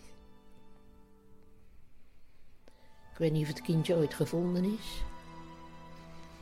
Weet ik niet. Dat is dat trieste verhaal wat ik niet wou vertellen, omdat ik het niet van 100% zeker van hun heb gehoord. Maar die had dus ook een andere man dan in de oorlog, of niet? Eh, dat denk ik wel. Ik denk dat dat van de eerste man was. Aangezien ik wil weten wat er nou precies gebeurd is, probeer ik weer Jack van Kleef te bellen. Maar ja, Dit nummer is niet bereikbaar. die reageert niet. Ik ga wel op internet kijken naar informatie over Betty van Kleef en ontdek dat zij net als Maurice overlevende is van een concentratiekamp. Ik zie ook dat ze ooit een interview heeft gegeven aan de Shoah Foundation. Dat is dat project van Steven Spielberg waarbij Overlevenden hun ervaringen vertellen van de Holocaust. Ik maak een afspraak om dat interview te bekijken, maar ik ga daarvoor naar de journaliste Elma Verheij, want Betty komt ook voor in een artikel over de zaak Zundler. Volgens mij heb ik haar ontmoet in 1994. En uh, toen was ik bezig met de zaak Zundler. Dat was dus een uh, SS'er in Hollandse Schouwburg die mensen had geholpen. Uh, dat was ook wel bekend, maar iedereen dacht dat hij verraden was en omgekomen was. En ik ontdekte dat die man nog leefde in München. Wat was haar verhaal in, in, in zaken? Nou, in de zaak was het, was het verhaal als volgt. Zij is op een gegeven moment... Uh, ze is dus, uiteindelijk is zij in, in Auschwitz uh, terechtgekomen. Hè? Maar daarvoor is ze ook een keer opgepakt. Ik, dat kan me niet meer precies herinneren. Maar in elk geval hoe dat is gegaan. Maar ze zat dus in de, in de trein die klaar stond op het station Muiderpoort... En dacht toen van, ja, ik geloof dat ik niet bij mijn hoofd ben. Waarom zou ik eigenlijk hier in die trein blijven zitten? Dus kijk, het was natuurlijk best een heel dapper mens. Dat, dat, uh, hè, dat, dat, dat zag je alles. Ja, ook het was echt een hele sterke vrouw, weet je. Knap, groot. Uh, ja, het was echt een bijzonder mens. Nou, en ze stapt dus uit. En uh, uh, die trein die stond uh, ergens gerangeerd. Dus er was ook helemaal geen perron of zo. En ze stapt uit en wandelt zo in de armen van, van, die, van die bewaker. In dit geval die Zundler. Nou, en die wijst haar naar de voorkant van de trein. En ja, dat is dus. En, maar hij bleef dus zelf staan. En ze dacht, nou, ze schiet, hij schiet me gewoon in, uh, in mijn rug. En ja, ze dacht, ik doe dat maar gewoon. En ze is toen gewoon zo, bam, het, het, het, het, uh, het terrein afge, afgelopen. Dus hij heeft haar min of meer haar leven? Ja, dat kun je, kun je wel zeggen. Want als zij toen, laten we zeggen begin 43 als zij toen onmiddellijk naar Auschwitz was doorgestuurd, ja, dat had ze natuurlijk niet, ge, nog, nog, nog, niet gered. Nee. Weet je. Ja, want die Maurice heeft dus overleefd dankzij het feit dat hij heeft gespeeld. Hij was jazzdrummer. Ja, en dat is natuurlijk een... een maar weet, wist jij dat, hij, dat zij met een jazzdrummer getrouwd Nou, ik herinner me later, uh, hè, dus toen nadat jij gebeld hebt, heb ik mij heb ik, uh, bij natuurlijk nog eens na zitten denken. En toen uh, herinnerde ik me wel dat hij uh, in ieder geval als gemusiceerd heeft in Auschwitz. Ik heb nog een verhaal gehoord van haar dat zij een babytje had toen ze werd afgevoerd, uiteindelijk die tweede keer. En dat ze die op een onbewaakt moment, terwijl de Duitsers het niet zagen, op een sneeuwhoop heeft gegooid. Dus ik ben eigenlijk benieuwd naar dat, mm -hmm. wat daarvan waar. Weet jij daar iets van? Ja, dat verhaal ken ik, uh, dat verhaal ken ik ook. Het, uh, het, uh, volgens mij ging het om een. ze had dus een kind, ze had een, een baby. En die baby hebben ze laten onderduiken. Maar die baby is tijdens de onderduik gepakt. Ze was er zelf niet bij. Die baby is gepakt. En de, en de mensen die zeg maar ook in die wagen zaten, die hebben op een gegeven moment hebben die, die baby uit de, de uit de wagen gegooid. Ja, daar komt het op neer. Dus die uh, auto maakt een bocht, een flauwe bocht. En daar hebben ze die baby in de sneeuw, in de sneeuw opgegooid. Nou, die baby is dus, uh, uh, die hebben ze ondergebracht in het, in het burgerweeshuis. Dat was heel duidelijk dat het een Joods kind was, want het was besneden. Maar er werd dus gezegd van nou, dit is een vondeling. En uh, ja, vondelingen, nou ja, dus, dus eigenlijk werd die ontjoodst, zal ik maar zeggen. Door het feit dat het een vondeling was. En nou ja, dus ze hebben dat zo gelaten. Op die manier heeft dat jongetje de oorlog overleefd. Maar niemand wist natuurlijk, ja, wie is dit kind? Ze hadden daar geen idee van. Toen, toen Betty terugkwam uit Auschwitz, is zij natuurlijk op zoek gegaan naar haar kind. En wat kreeg ze te horen? Ja, die is gepakt tijdens de onderduik en afgevoerd. Dus ze wist helemaal niet dat dat kind had overleefd. Nou, er zijn dus na de oorlog, zoals ze mij dat althans heeft verteld, zijn er dus wel uh, zijn er opsporen gedaan. Hè? Ik weet ook dat er waren meerdere kinderen waarvan ze dus niet wist wat identiteit uh, was. Nou, er zijn bijvoorbeeld, er werden dan in, in de bioscopen werden foto's van die kinderen getoond.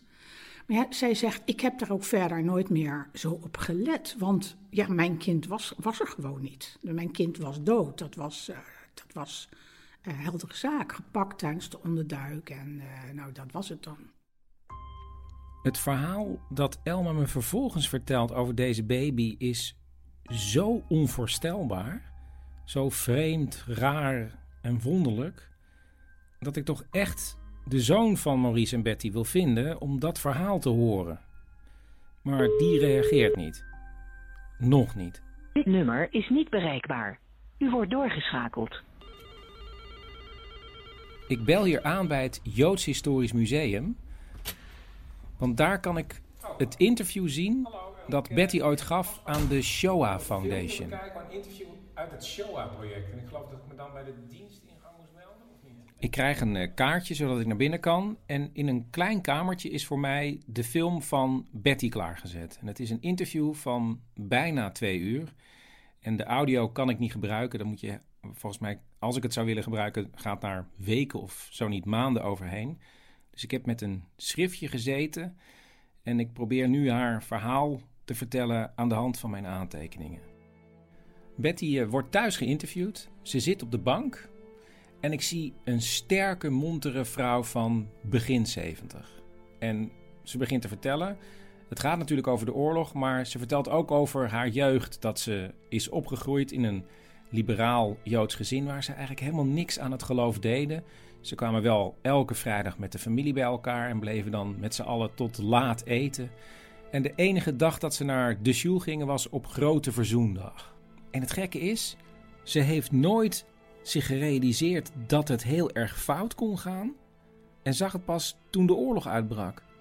Terwijl ze bijvoorbeeld ook vertelt dat haar gezin lid werd van een Joodse groeivereniging, omdat er eind jaren 20 al geen Joden werden toegelaten bij andere verenigingen. Ze wilden het gewoon niet zien, zegt ze.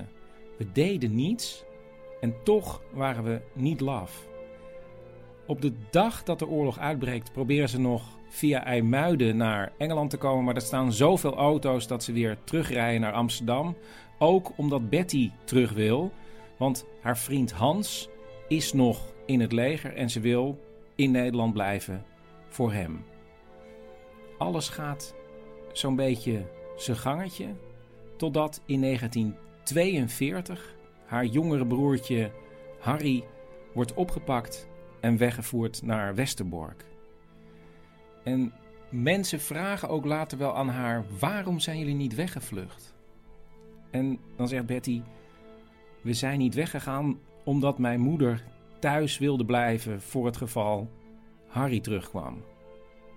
Wanneer het voor Joodse mensen onmogelijk wordt om nog met de tram te reizen, kan Betty niet meer naar haar werk. Ze gaat niet. En dat is voor haar werkgever de reden om haar aan te geven voor sabotage. En dan wordt ze opgepakt. En dat is dat verhaal van die Zündler, die haar de kans geeft om weer terug te lopen naar huis. Haar ouders zijn inmiddels wel al weggevoerd. En zij verhuist samen met haar inmiddels man Hans naar het ghetto in Oost. En daar wordt ze in 1944 opgepakt en naar Westerbork gebracht. En via Westerbork gaan ze samen naar Theresienstad. En het vreemde is, ze zegt: Ik ben met een gewone trein gegaan. En Theresienstad, dat was een beetje vakantie. We lagen daar gewoon in de zon en woonden met twee andere echtparen op een zolder. En het eten was eigenlijk wel goed, maar het was heel weinig. En ik heb na de oorlog nooit meer iets met kummel gegeten. Ze speelt ook nog als figurant in dat bekende verhaal over het Rode Kruis. Het Rode Kruis komt langs in Theresienstad en dan doen de Duitsers net alsof het een modelkamp is. En zij wordt samen met Hans aan een tafeltje gezet, wat helemaal gedekt is. En ze krijgt de opdracht één zin te zeggen. En die zin kent ze nog steeds. Als het Rode Kruis langskomt, moet zij tegen de commandant daar zeggen, terwijl ze naar haar eten kijkt: Schoon wieder eul sardine, onkel Raam. Wanneer Hans wordt weggevoerd naar Auschwitz, meldt zij zich vrijwillig aan om achter hem aan te reizen. En als ze aankomt in Auschwitz, dan ziet ze meteen: dit overleeft niemand. Ze is overigens niet lang in Auschwitz, want ze wordt weer weggevoerd. Maar voordat ze weggevoerd wordt, ontmoet ze Maurice, haar latere tweede man. En het mooie is, tijdens het interview heeft ze het alleen maar over haar eerste man en haar eigen man. En haar eigen man is Maurice. Maurice komt ze tegen en daar krijgt ze een paar schoenen van. En daarna wordt ze afgevoerd naar een ander concentratiekamp. Want daar moet ze werken in de bossen. En dat is Groos Rozen. Dat geleid wordt door een commandant die volslagen gek is. En mensen uren laat staan, dagen laat staan in de kou en de sneeuw. Betty zegt ook dat ze inmiddels gestopt is met denken en de dagen versuft doorbrengt. Ze doet niet moeite om extra hard te werken voor één kommetje water extra. En dan, wanneer de Russen begin 45 er aankomen, moet iedereen het kamp verlaten en ze worden bang gemaakt, want de Russen zouden iedereen gaan verkrachten. Maar Betty heeft de energie niet meer, gelooft niks meer en gaat voor dood liggen tussen de andere lijken van het kamp. En dan gaan er waarschijnlijk, zegt ze, twee dagen voorbij. Het wordt twee keer donker en weer twee keer licht. En dan wordt ze gered door de Russen. En ze wordt onder de hoede genomen door een Joods-Russische commandant, Safran. Die helpt haar. Ze sterkt wat aan. En dan gaat ze via de Engelsen, die haar heel slecht behandelen, terug naar Nederland. En dan zit ze ook voor het eerst, zegt ze, in een beestenwagen. En ook in Nederland is de ontvangst heel slecht. Ze willen haar doorsturen naar Vught. Dat pikt ze niet. En dan wordt ze door militairen naar Amsterdam gereden en aan de rand van Amsterdam uit de auto gezet. Ze wordt opgevangen door haar oude werkster en ze vindt ook wat spullen terug en krijgt weer een woning. En tussen de spullen staat het drumstel van haar man Hans, die niet meer terugkeerde uit Auschwitz. En op een dag staat Maurice voor de deur. En dan begrijp ik dat Maurice de oude drumleraar van Hans was. En Maurice vraagt of hij het drumstel misschien mag lenen. En dan zegt Betty: nee, je mag het niet lenen, je mag het hebben. En op dat moment slaat er ook een vonk over. En later dat jaar zijn Maurice en Betty getrouwd. Wat opvallend is, is dat er tijdens het interview helemaal niks gezegd wordt over die baby in de sneeuw.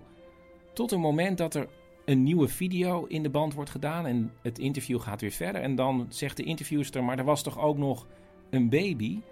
En dan is het enige wat Betty zegt, ja, en ik denk dat hij nog leeft en ik hoop dat het goed met hem gaat. Aan het eind van het interview zegt Betty dat ze alle ervaringen uit de oorlog heeft weggedouwd, omdat ze niet wilde dat de moffen alsnog de kans hadden haar eronder te krijgen. Ik ben, zegt ze, niet voor niets teruggekomen. En haar familie is alles voor haar. En dan met name de kleinkinderen. Ze zegt: Ik lig normaal nachtenlang wakker, maar als de kleinkinderen bij me logeren, dan slaap ik goed.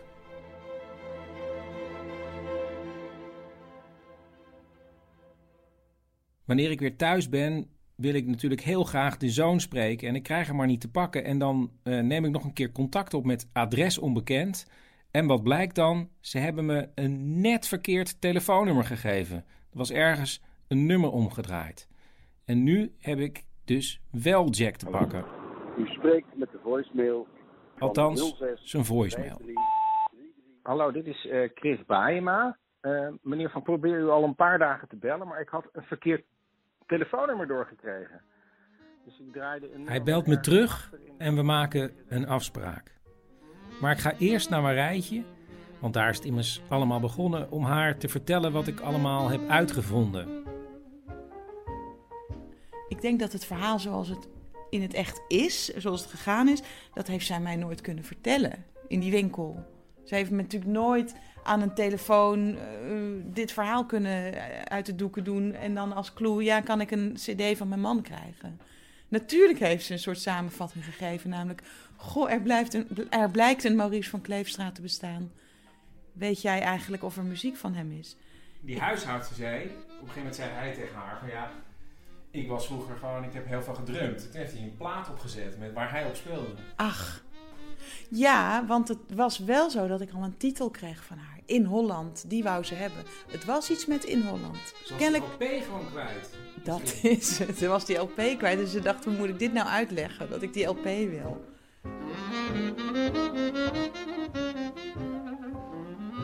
En dan zit ik een paar dagen later eindelijk aan de keukentafel met Jack van Kleef.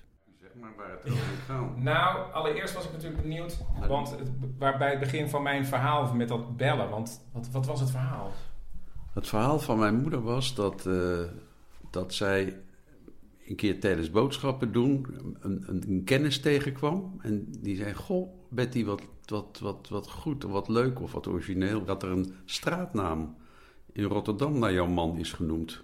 Mijn moeder zei, ik heb geen idee, waar heb je het over? Nou ja, het is echt zo. Nou, toen is mijn moeder dat gaan nazoeken. En die heeft gesproken met de gemeente in Rotterdam. En toen bleek inderdaad dat er een Maurice van Kleefstraat in Zevenkamp, de muziek, muzikantenbuurt, was in Rotterdam. Want dat is het verhaal van de Maurice van Kleefstraat. Ja. Wie is dat nog gewoon? En het verhaal was ook dat zij, tenminste die vriendin van mij zei, die, ja, die mevrouw die wist eigenlijk niet dat haar man zo'n goede drummer was, maar dat is niet waar. Nee, dat is niet waar. Mijn moeder wist wel degelijk dat mijn, mijn vader een goede drummer was. Maar eh, de muziek is ermee gestopt omdat mijn moeder dat eigenlijk, en mijn vader uiteindelijk ook beter vond. eh, toch geen leven meer vonden, zo diep in de nacht thuiskomen. En toch ook niet meer, zeg maar, die carrière die gebroken was door de oorlog. eh, Die zou ook nooit meer terugkomen. Ja, nou, dat, dat- de- we, we, kijken vooruit en we kijken niet meer achteruit. We gaan, weer de, eh, we gaan nu eh, een nieuwe, nieuwe, nieuwe periode in ons leven in. En daar paste dat drummen niet meer zo bij. Toen zijn ze samen, vlak, zo, vlak na de oorlog, toen ze in Den Haag zijn gaan wonen. Toen zijn ze daar een dames, in de damesmode, ja, manufacturen heette dat in het begin. Hoe heette de zaak? Ja, B-Maya. B-Maya. B-E-M-A-J-A. En dat is van B-E van Betty, de M-A van Maurice en de J-A van Jack. Een winkeltje op de, op de Rijswijkse weg. En dat hebben ze langzaam maar zeker hebben ze dat met z'n tweeën uitgebouwd. Voelde u thuis iets, dat er een, een, een, een- er was iets verschrikkelijks natuurlijk. Ja, dat merk je toch aan de hele sfeer. En niet dat mijn ouders me daar hebben mee lastiggevallen of, of zo, maar ik had daar toch wel, laat ik zeggen, dat draag je mee vanaf het begin, die littekens toch. Ja, het ging over hoe, de Duitsers waren geweest, bepaalde verhalen. Hoe ze, hoe, ze waren, hoe ze waren behandeld, dat er geen familie meer was. Dat is natuurlijk als jonge jongen, als, ik, als, als jonge jongen, je hebt dan geen familie. Dat is, althans, behalve je ouders. Er zijn geen neefjes en geen nichtjes. En dat, dan word je altijd wel geconfronteerd met, met, met wat, je, wat, je, wat je voorgeschiedenis is. Ouders waren natuurlijk buitengewoon voor mij altijd... eh, ja, ik stond voorop. Ze waren heel erg zuinig op me. En ik, ik werd ook wel verwend en zo. En ik, maar niet, niet verpest, denk ik. Maar dat, misschien ook wel. Dat moeten anderen maar zeggen. Of ik verpest. Ik ben wel verwend, zeker. Zeker, zeker, zeker. Mijn ouders, mijn ouders gaven alles wat ze maar konden geven, dat gaven ze aan me. Maar eh, zij hebben natuurlijk een vreselijke tijd meegemaakt. En dat wilden ze, wilden ze goed, goed, goed, voorkomen dat het mij zou overkomen. Voor zover je dat natuurlijk als ouders kan, be- kan, kan beïnvloeden. Maar dat soort dingen eh, was daar het, waren het resultaat van. Ver, verwennen. Krijgen wat ik wilde. Een auto, nog een auto, een sportauto. Maar niet, maar niet tot het extreem. Ja, dat noem ik ook wel extreem een beetje. Maar niet. Maar, vind een sportauto wel extreem voor. Vind ik ook wel, ja. Dat is ook wel, is ook wel zo. Maar het is niet zo dat ik het gevoel heb dat ik dacht, nou weet je wat, het komt wel. Ik heb altijd wel, mijn ouders vonden wel dat ik toch wel daar iets tegenover moest stellen. Ik moest wel studeren, ik moest wel resultaat behalen. En dat heb ik ook mijn best voor gedaan. En ondanks dat zijn vader geen professioneel muzikus meer is, luistert hij wel veel naar jazz en gaat ook vaak kijken bij oud-collega's. Coleman Hawkins, die kwam... Mijn vader was al een tijd in de muziek gestopt. En Coleman Hawkins kwam, zou ik maar zeggen... in de 50, begin 60 jaren nog een keer in Nederland optreden.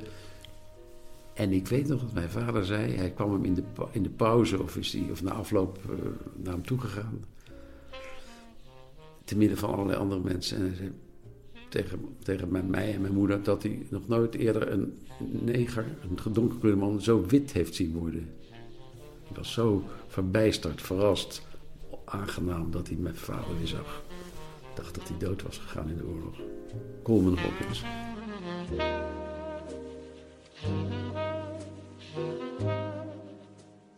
Hoewel Betty en Maurice, zoals Betty zei, de oorlog zoveel mogelijk proberen weg te douwen, worden ze er nog vaak mee geconfronteerd. Hadden, mijn ouders hadden ondertussen een damesmodewinkel op de Rijswijkse weg. En het was een mooie zomerse dag, laat ik zeggen, ik, laat ik zeggen begin 50 of eh, begin 50 jaren. Toen kwam er ineens een man binnen van de Belastingdienst. Mijn vader en mijn moeder die stonden daarin. Mijn vader was achter bezig en daar kwam een man binnen en die kwam eens vragen hoe dat nou was geweest in de oorlog. Want de Belastingdienst die wilde wel eens kijken. oh, Dan had die man gezegd: Ja, maar meneer, u zal toch in de oorlog wel iets verdiend hebben? In die kampen. Die, mijn vader dacht: Ik ga die man vermoorden.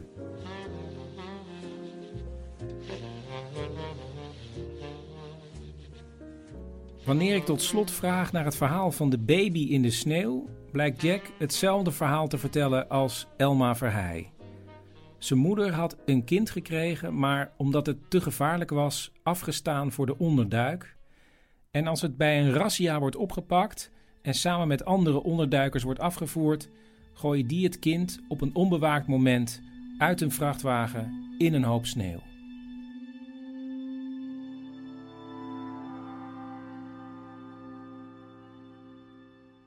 Dat kind heeft een naam gekregen. Tony van de Weteringen, zo heette die. Weteringen is naar de Weteringschans, waar die is als vondeling werd neergelegd. En Tony naar, vernoemd naar Anton Mussert, de beroemde NS, de beruchte NSB'er. En ze hebben hem maar een naam gegeven om hem een naam te geven. En dat is gebeurd in een weeshuis in Haarlem. Uw moeder komt terug naar de oorlog en die denkt, die vindt hem niet meer terug, toch? Ze dacht, ze dacht niks. Ze, ze was een nieuw leven begonnen. Een kind, kind, dat, was een, dat, was, dat was gepasseerd. Ze had een kind gebaard en het was niet meer, niet meer in leven natuurlijk. Daar ben je van overtuigd. Daar ben je van overtuigd dat het er niet meer is. Er gaan vele jaren voorbij en dan is het 1964, bijna 20 jaar na de oorlog. Mijn ouders, mijn vader en moeder gingen met vakantie naar Israël. Israël, nou leuk, gaan jullie lekker naar Israël? Ik, moet, ik ga niet mee natuurlijk. Ik ging niet met mijn ouders met vakantie, dus ik was, ik was hier in Leiden aan het studeren. Mijn ouders die komen terug, eh, nou, twee weken. En ik moet, je- moet je nou toch iets raars gaan vertellen? Ga eens even zitten. Wat was het geval? Mijn moeder eh, en mijn vader maakten een eh, rondreis door Israël met een Nederlandse gids. Een Nederlandse gids, een jongen. en die waren dus in Israël eh, rond rondrijden. Zei de jongen, die was een Nederlandse familie, die was van Nederlandse, had Nederlandse ouders, zei hij. Dat God zou zo leuk zijn als u straks even een kopje koffie of een kopje thee komt drinken na dit tour. Dan bij, bij mijn ouders thuis, die zouden dat ontzettend leuk vinden. Dat zijn ook Nederlandse mensen van uw leeftijd. En eh, nou, vond mijn moeder, was dus, mijn moeder kende vond dat helemaal niks. Want die ja, vreemde mensen op bezoek en zo. Maar op de een of andere manier heeft ze dat toch gedaan. Ze is met mijn, met mijn vader, zijn ze daar een kopje thee gaan drinken. En mijn moeder zit daar, zit daar met mijn vader eh, aan de thee. Op een terras of in de kamer, dat weet ik niet. En er komt ineens een jongen met een tennisracket door die kamer naar binnen rennen. En mijn moeder ziet haar eerste man lopen.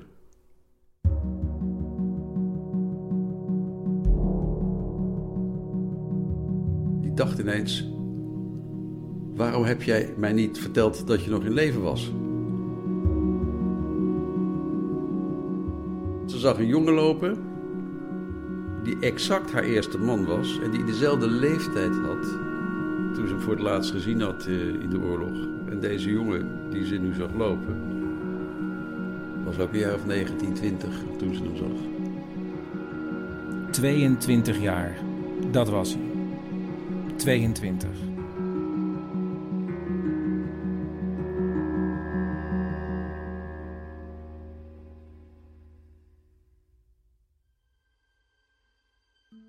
Dacht onmiddellijk, die is onmiddellijk gaan vragen, "Z- zijn dat je kinderen? Toen bleek al gauw dat het aangenomen kinderen waren. Die waren dus uit een weeshuis in Haarlem gehaald na de oorlog en die waren naar Israël geëmigreerd.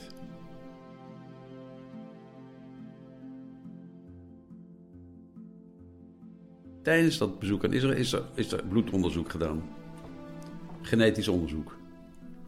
Weet ik zeker. Want toen mijn ouders thuis kwamen, toen wisten ze al min of meer aan de grenzen de waarschijnlijkheid dat, eh, dat het haar zoon was. En het is ook echt haar zoon. En dan ontstaat er een rare situatie. Want die jongen komt mee naar Nederland en er is een soort feeststemming. Hij wordt overal mee naartoe genomen en het lijkt bijna te mooi om waar te zijn. Een jongen die ze nooit gekend hebben en er opeens na 22 jaar is. En dan, na een tijdje, zegt die jongen dat hij ja, uit zijn roes ontwaakt en zich realiseert dat hij maar één echte moeder heeft en dat is zijn pleegmoeder. En dat niet Nederland zijn thuis is, maar Israël. En dan verbreekt hij al het contact. Dus dat is toch anders gegaan dan ze had gehoopt en hij misschien had gehoopt.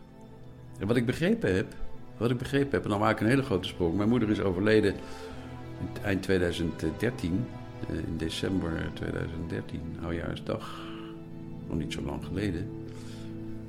Schijnt dat de jongen drie dagen, die Tony drie dagen na mijn moeder ook is overleden. Hoorde ik later weer van iemand. Dus het zijn wonderlijke dingen.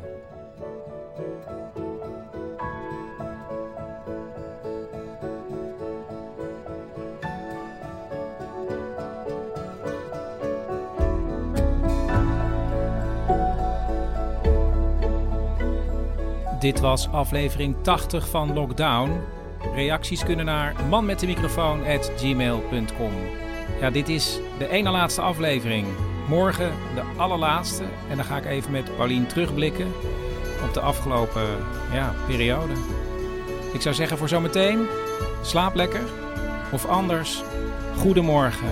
Maak er een mooie dag van.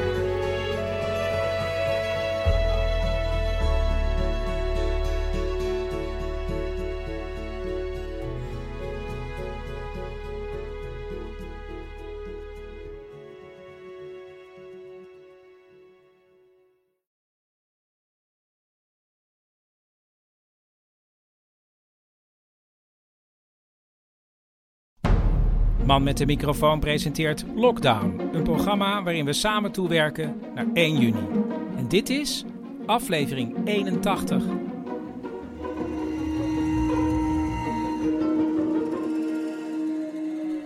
Paulien, we zitten nu voor de laatste keer in mijn eh, werkkamer.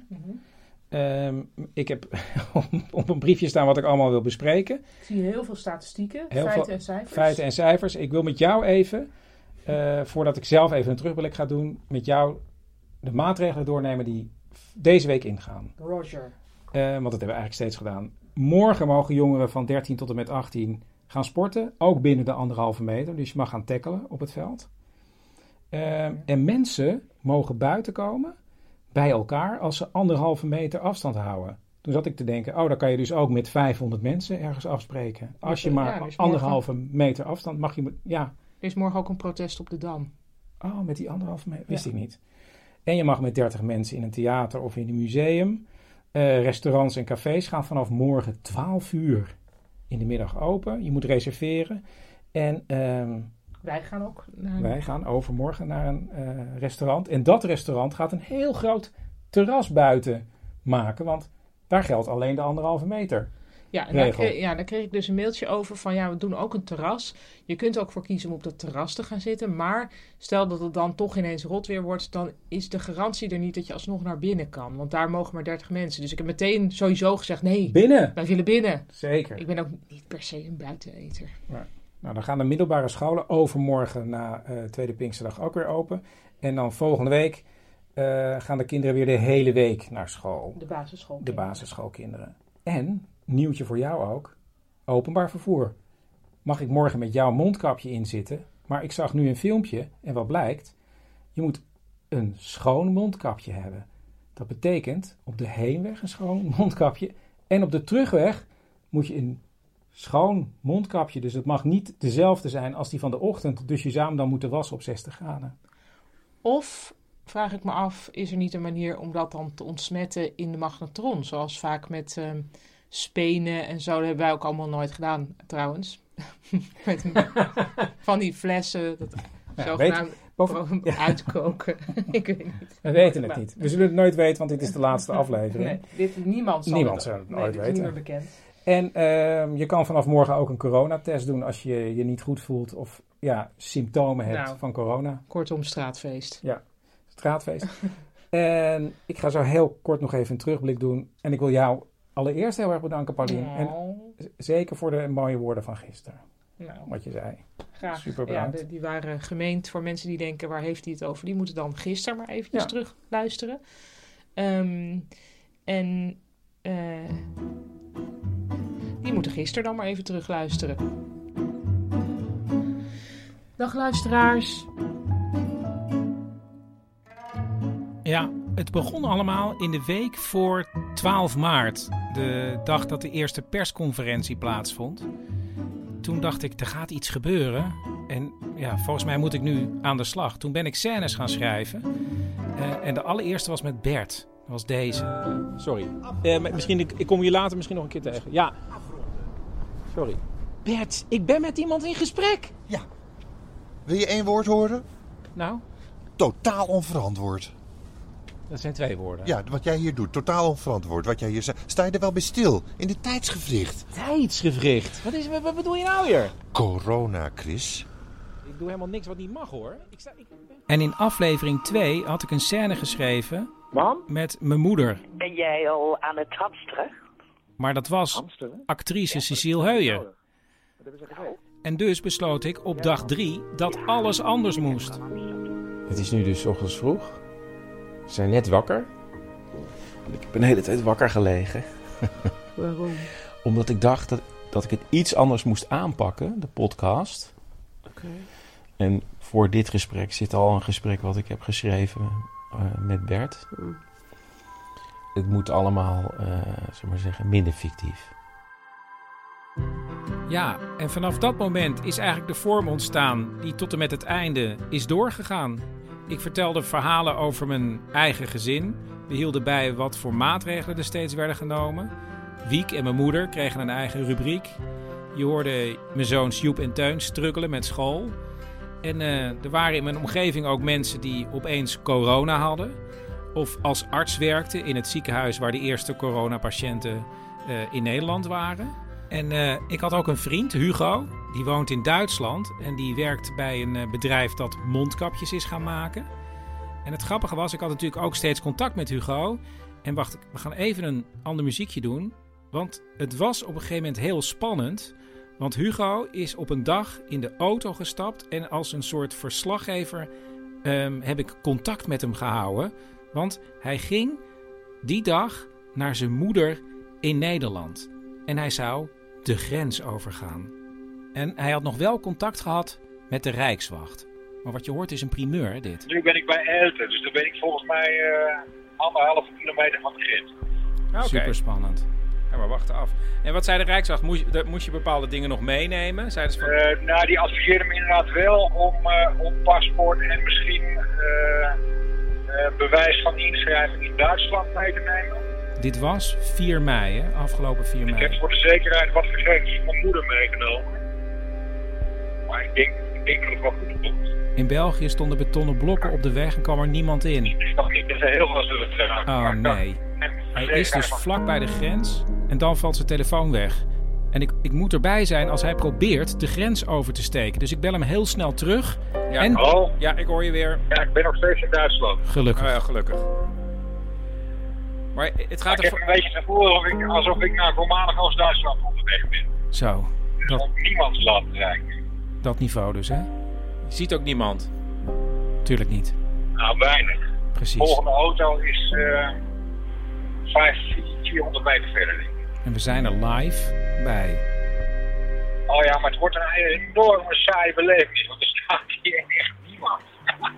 Ik kan wel doorrijden. Kan je gewoon doorrijden? Ik kan gewoon doorrijden, echt. Nou, dan weten we dat. Nou, geniet dan van je dag. Ja, dankjewel. En eh, doe heel veel liefs aan je moeder ook. Ja, dat zal ik doen. Ja, en dan had ik ook nog de scènes met de acteurs. Want ik schreef nog steeds scènetjes door voor Bert en Cecile, die je in het begin hoorde. En eh, Tom en Daniel en Diederik en Leopold en Lies en Marcel. Nou ja, Paulien schreef ook scènetjes. En eh, soms bleven hele zinnen bij ons hangen. Dan had ze iets geschreven, bijvoorbeeld het woord steekproefsgewijs. Maar zoals Tekla en Gijs dat speelden, ja, nou ja, je moet het zelf maar even horen. Eh, steekproefsgewijs door Gijs Naber. Wij doen het de hele tijd na nu, hier thuis. helemaal niet leuk. En na twee weken moeten we ook alweer terug. Dus dat Denk slaat je, er nou nergens echt, op. denk je nou echt dat we gaan controleren of wij echt in dat huis Dat blijven? steekproefsgewijs. Ja, wel, wel. Eh, kijk, we willen naar... En dan waren jullie er ook nog. Want jullie mochten drie woorden inspreken op mijn voicemail. En soms waren dat iets meer. Maar het record is van Toot. Mijn woorden zijn drie dagen vast in een trein, macho's en blonde vrouwen, regen, regen, regen. Eh, dat waren er dertien. Maar er zit ook een drie in. En dit woord kwam het meeste voor. Lift. Liftje. Lift. Liftopsluiting. Kortom. Lift. En heel veel mensen hadden verhalen die zich af hadden gespeeld over de hele wereld. Daar heb ik ook even een overzichtje van. Het is nog niet eens alles, overigens. India. Guatemala. Zuid-Frankrijk. Griekenland. Sri Lanka. Armenië. Antarctica. Cuba. Zweden. Indonesië. Slovenië. Swaziland. Vietnam. Eh, Venezuela. Botswana. Suriname. Kathmandu. Algerije. Bandung. Peru. Sumatra. Namibië. Tajikistan. Cambodja. China. En Denemarken. Cameroen. Nepal. Japan. Voormalig DDR. Guatemala. Zuid-Afrika. Oeganda. Azoren. Mexico. En Utrecht. Ja, en dan gebeurde het ook wel eens dat jullie per ongeluk belden. Dan kreeg ik een broekzaktelefoontje van volgens mij een hele familie... die op het punt stond te gaan stofzuigen. En, en dat gebeurde dan ook. Gaat hij. Ja, het gekke is, dit duurde 2,5 minuut, ruim. En ik heb het toch helemaal afgeluisterd. Omdat ik dacht, ja, misschien is het een soort kunstzinnige manier om drie woorden over te brengen. Maar dat was het echt niet. En dan heb ik heel veel met jullie gebeld. Want soms wel, nou, vier gesprekken op een dag. En dan kwam er uiteindelijk maar eentje in de podcast. Zo ging het, want ik probeerde een soort goede mix van verhalen aan jullie ja, te brengen. En eh, ik was heel vaak in strijd met de slechte telefoonlijnen. Bijvoorbeeld met eh, Richard, die een paar dagen geleden zijn coming-out verhaal aan mij vertelde. En dan op een cruciaal punt. Zijn ouders hadden hem uitgenodigd thuis te komen, want ze wilden het erover hebben dat ze dachten dat hij misschien homo was. Nou ja, op zo'n punt viel opeens de telefoon uit. Hier hoor je het. Ja, toen hebben ze dus eh, gevraagd, nou Richard, ga zitten. Nou, ik weet, ik ging zitten, nou is er iets aan de hand. Ja, Oké, want dit, dit moet je nog. Weet je wat het te is? Oh, oh, oh, nee, het duurt niet. Ja? Het rare is, op cruciale momenten in jouw verhaal stoort je telefoon.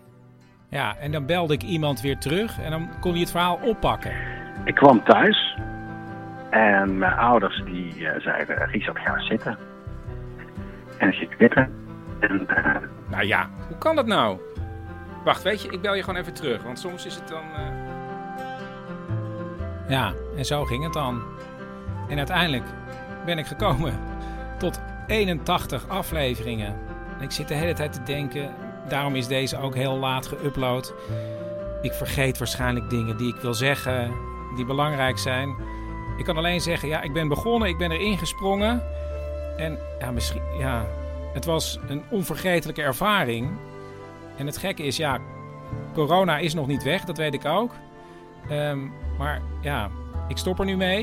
Ik denk dat dat ook goed is. En ik wil jullie heel erg bedanken voor alles. Voor jullie mooie verhalen en donaties. En eh, ik kom vanzelf gewoon weer terug. En nu nog één keer de eindtune.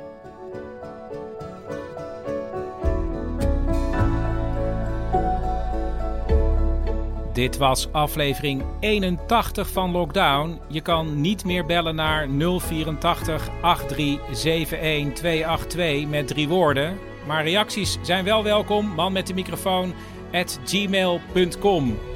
Ehm, ja, dit was het. En dus voor de allerlaatste keer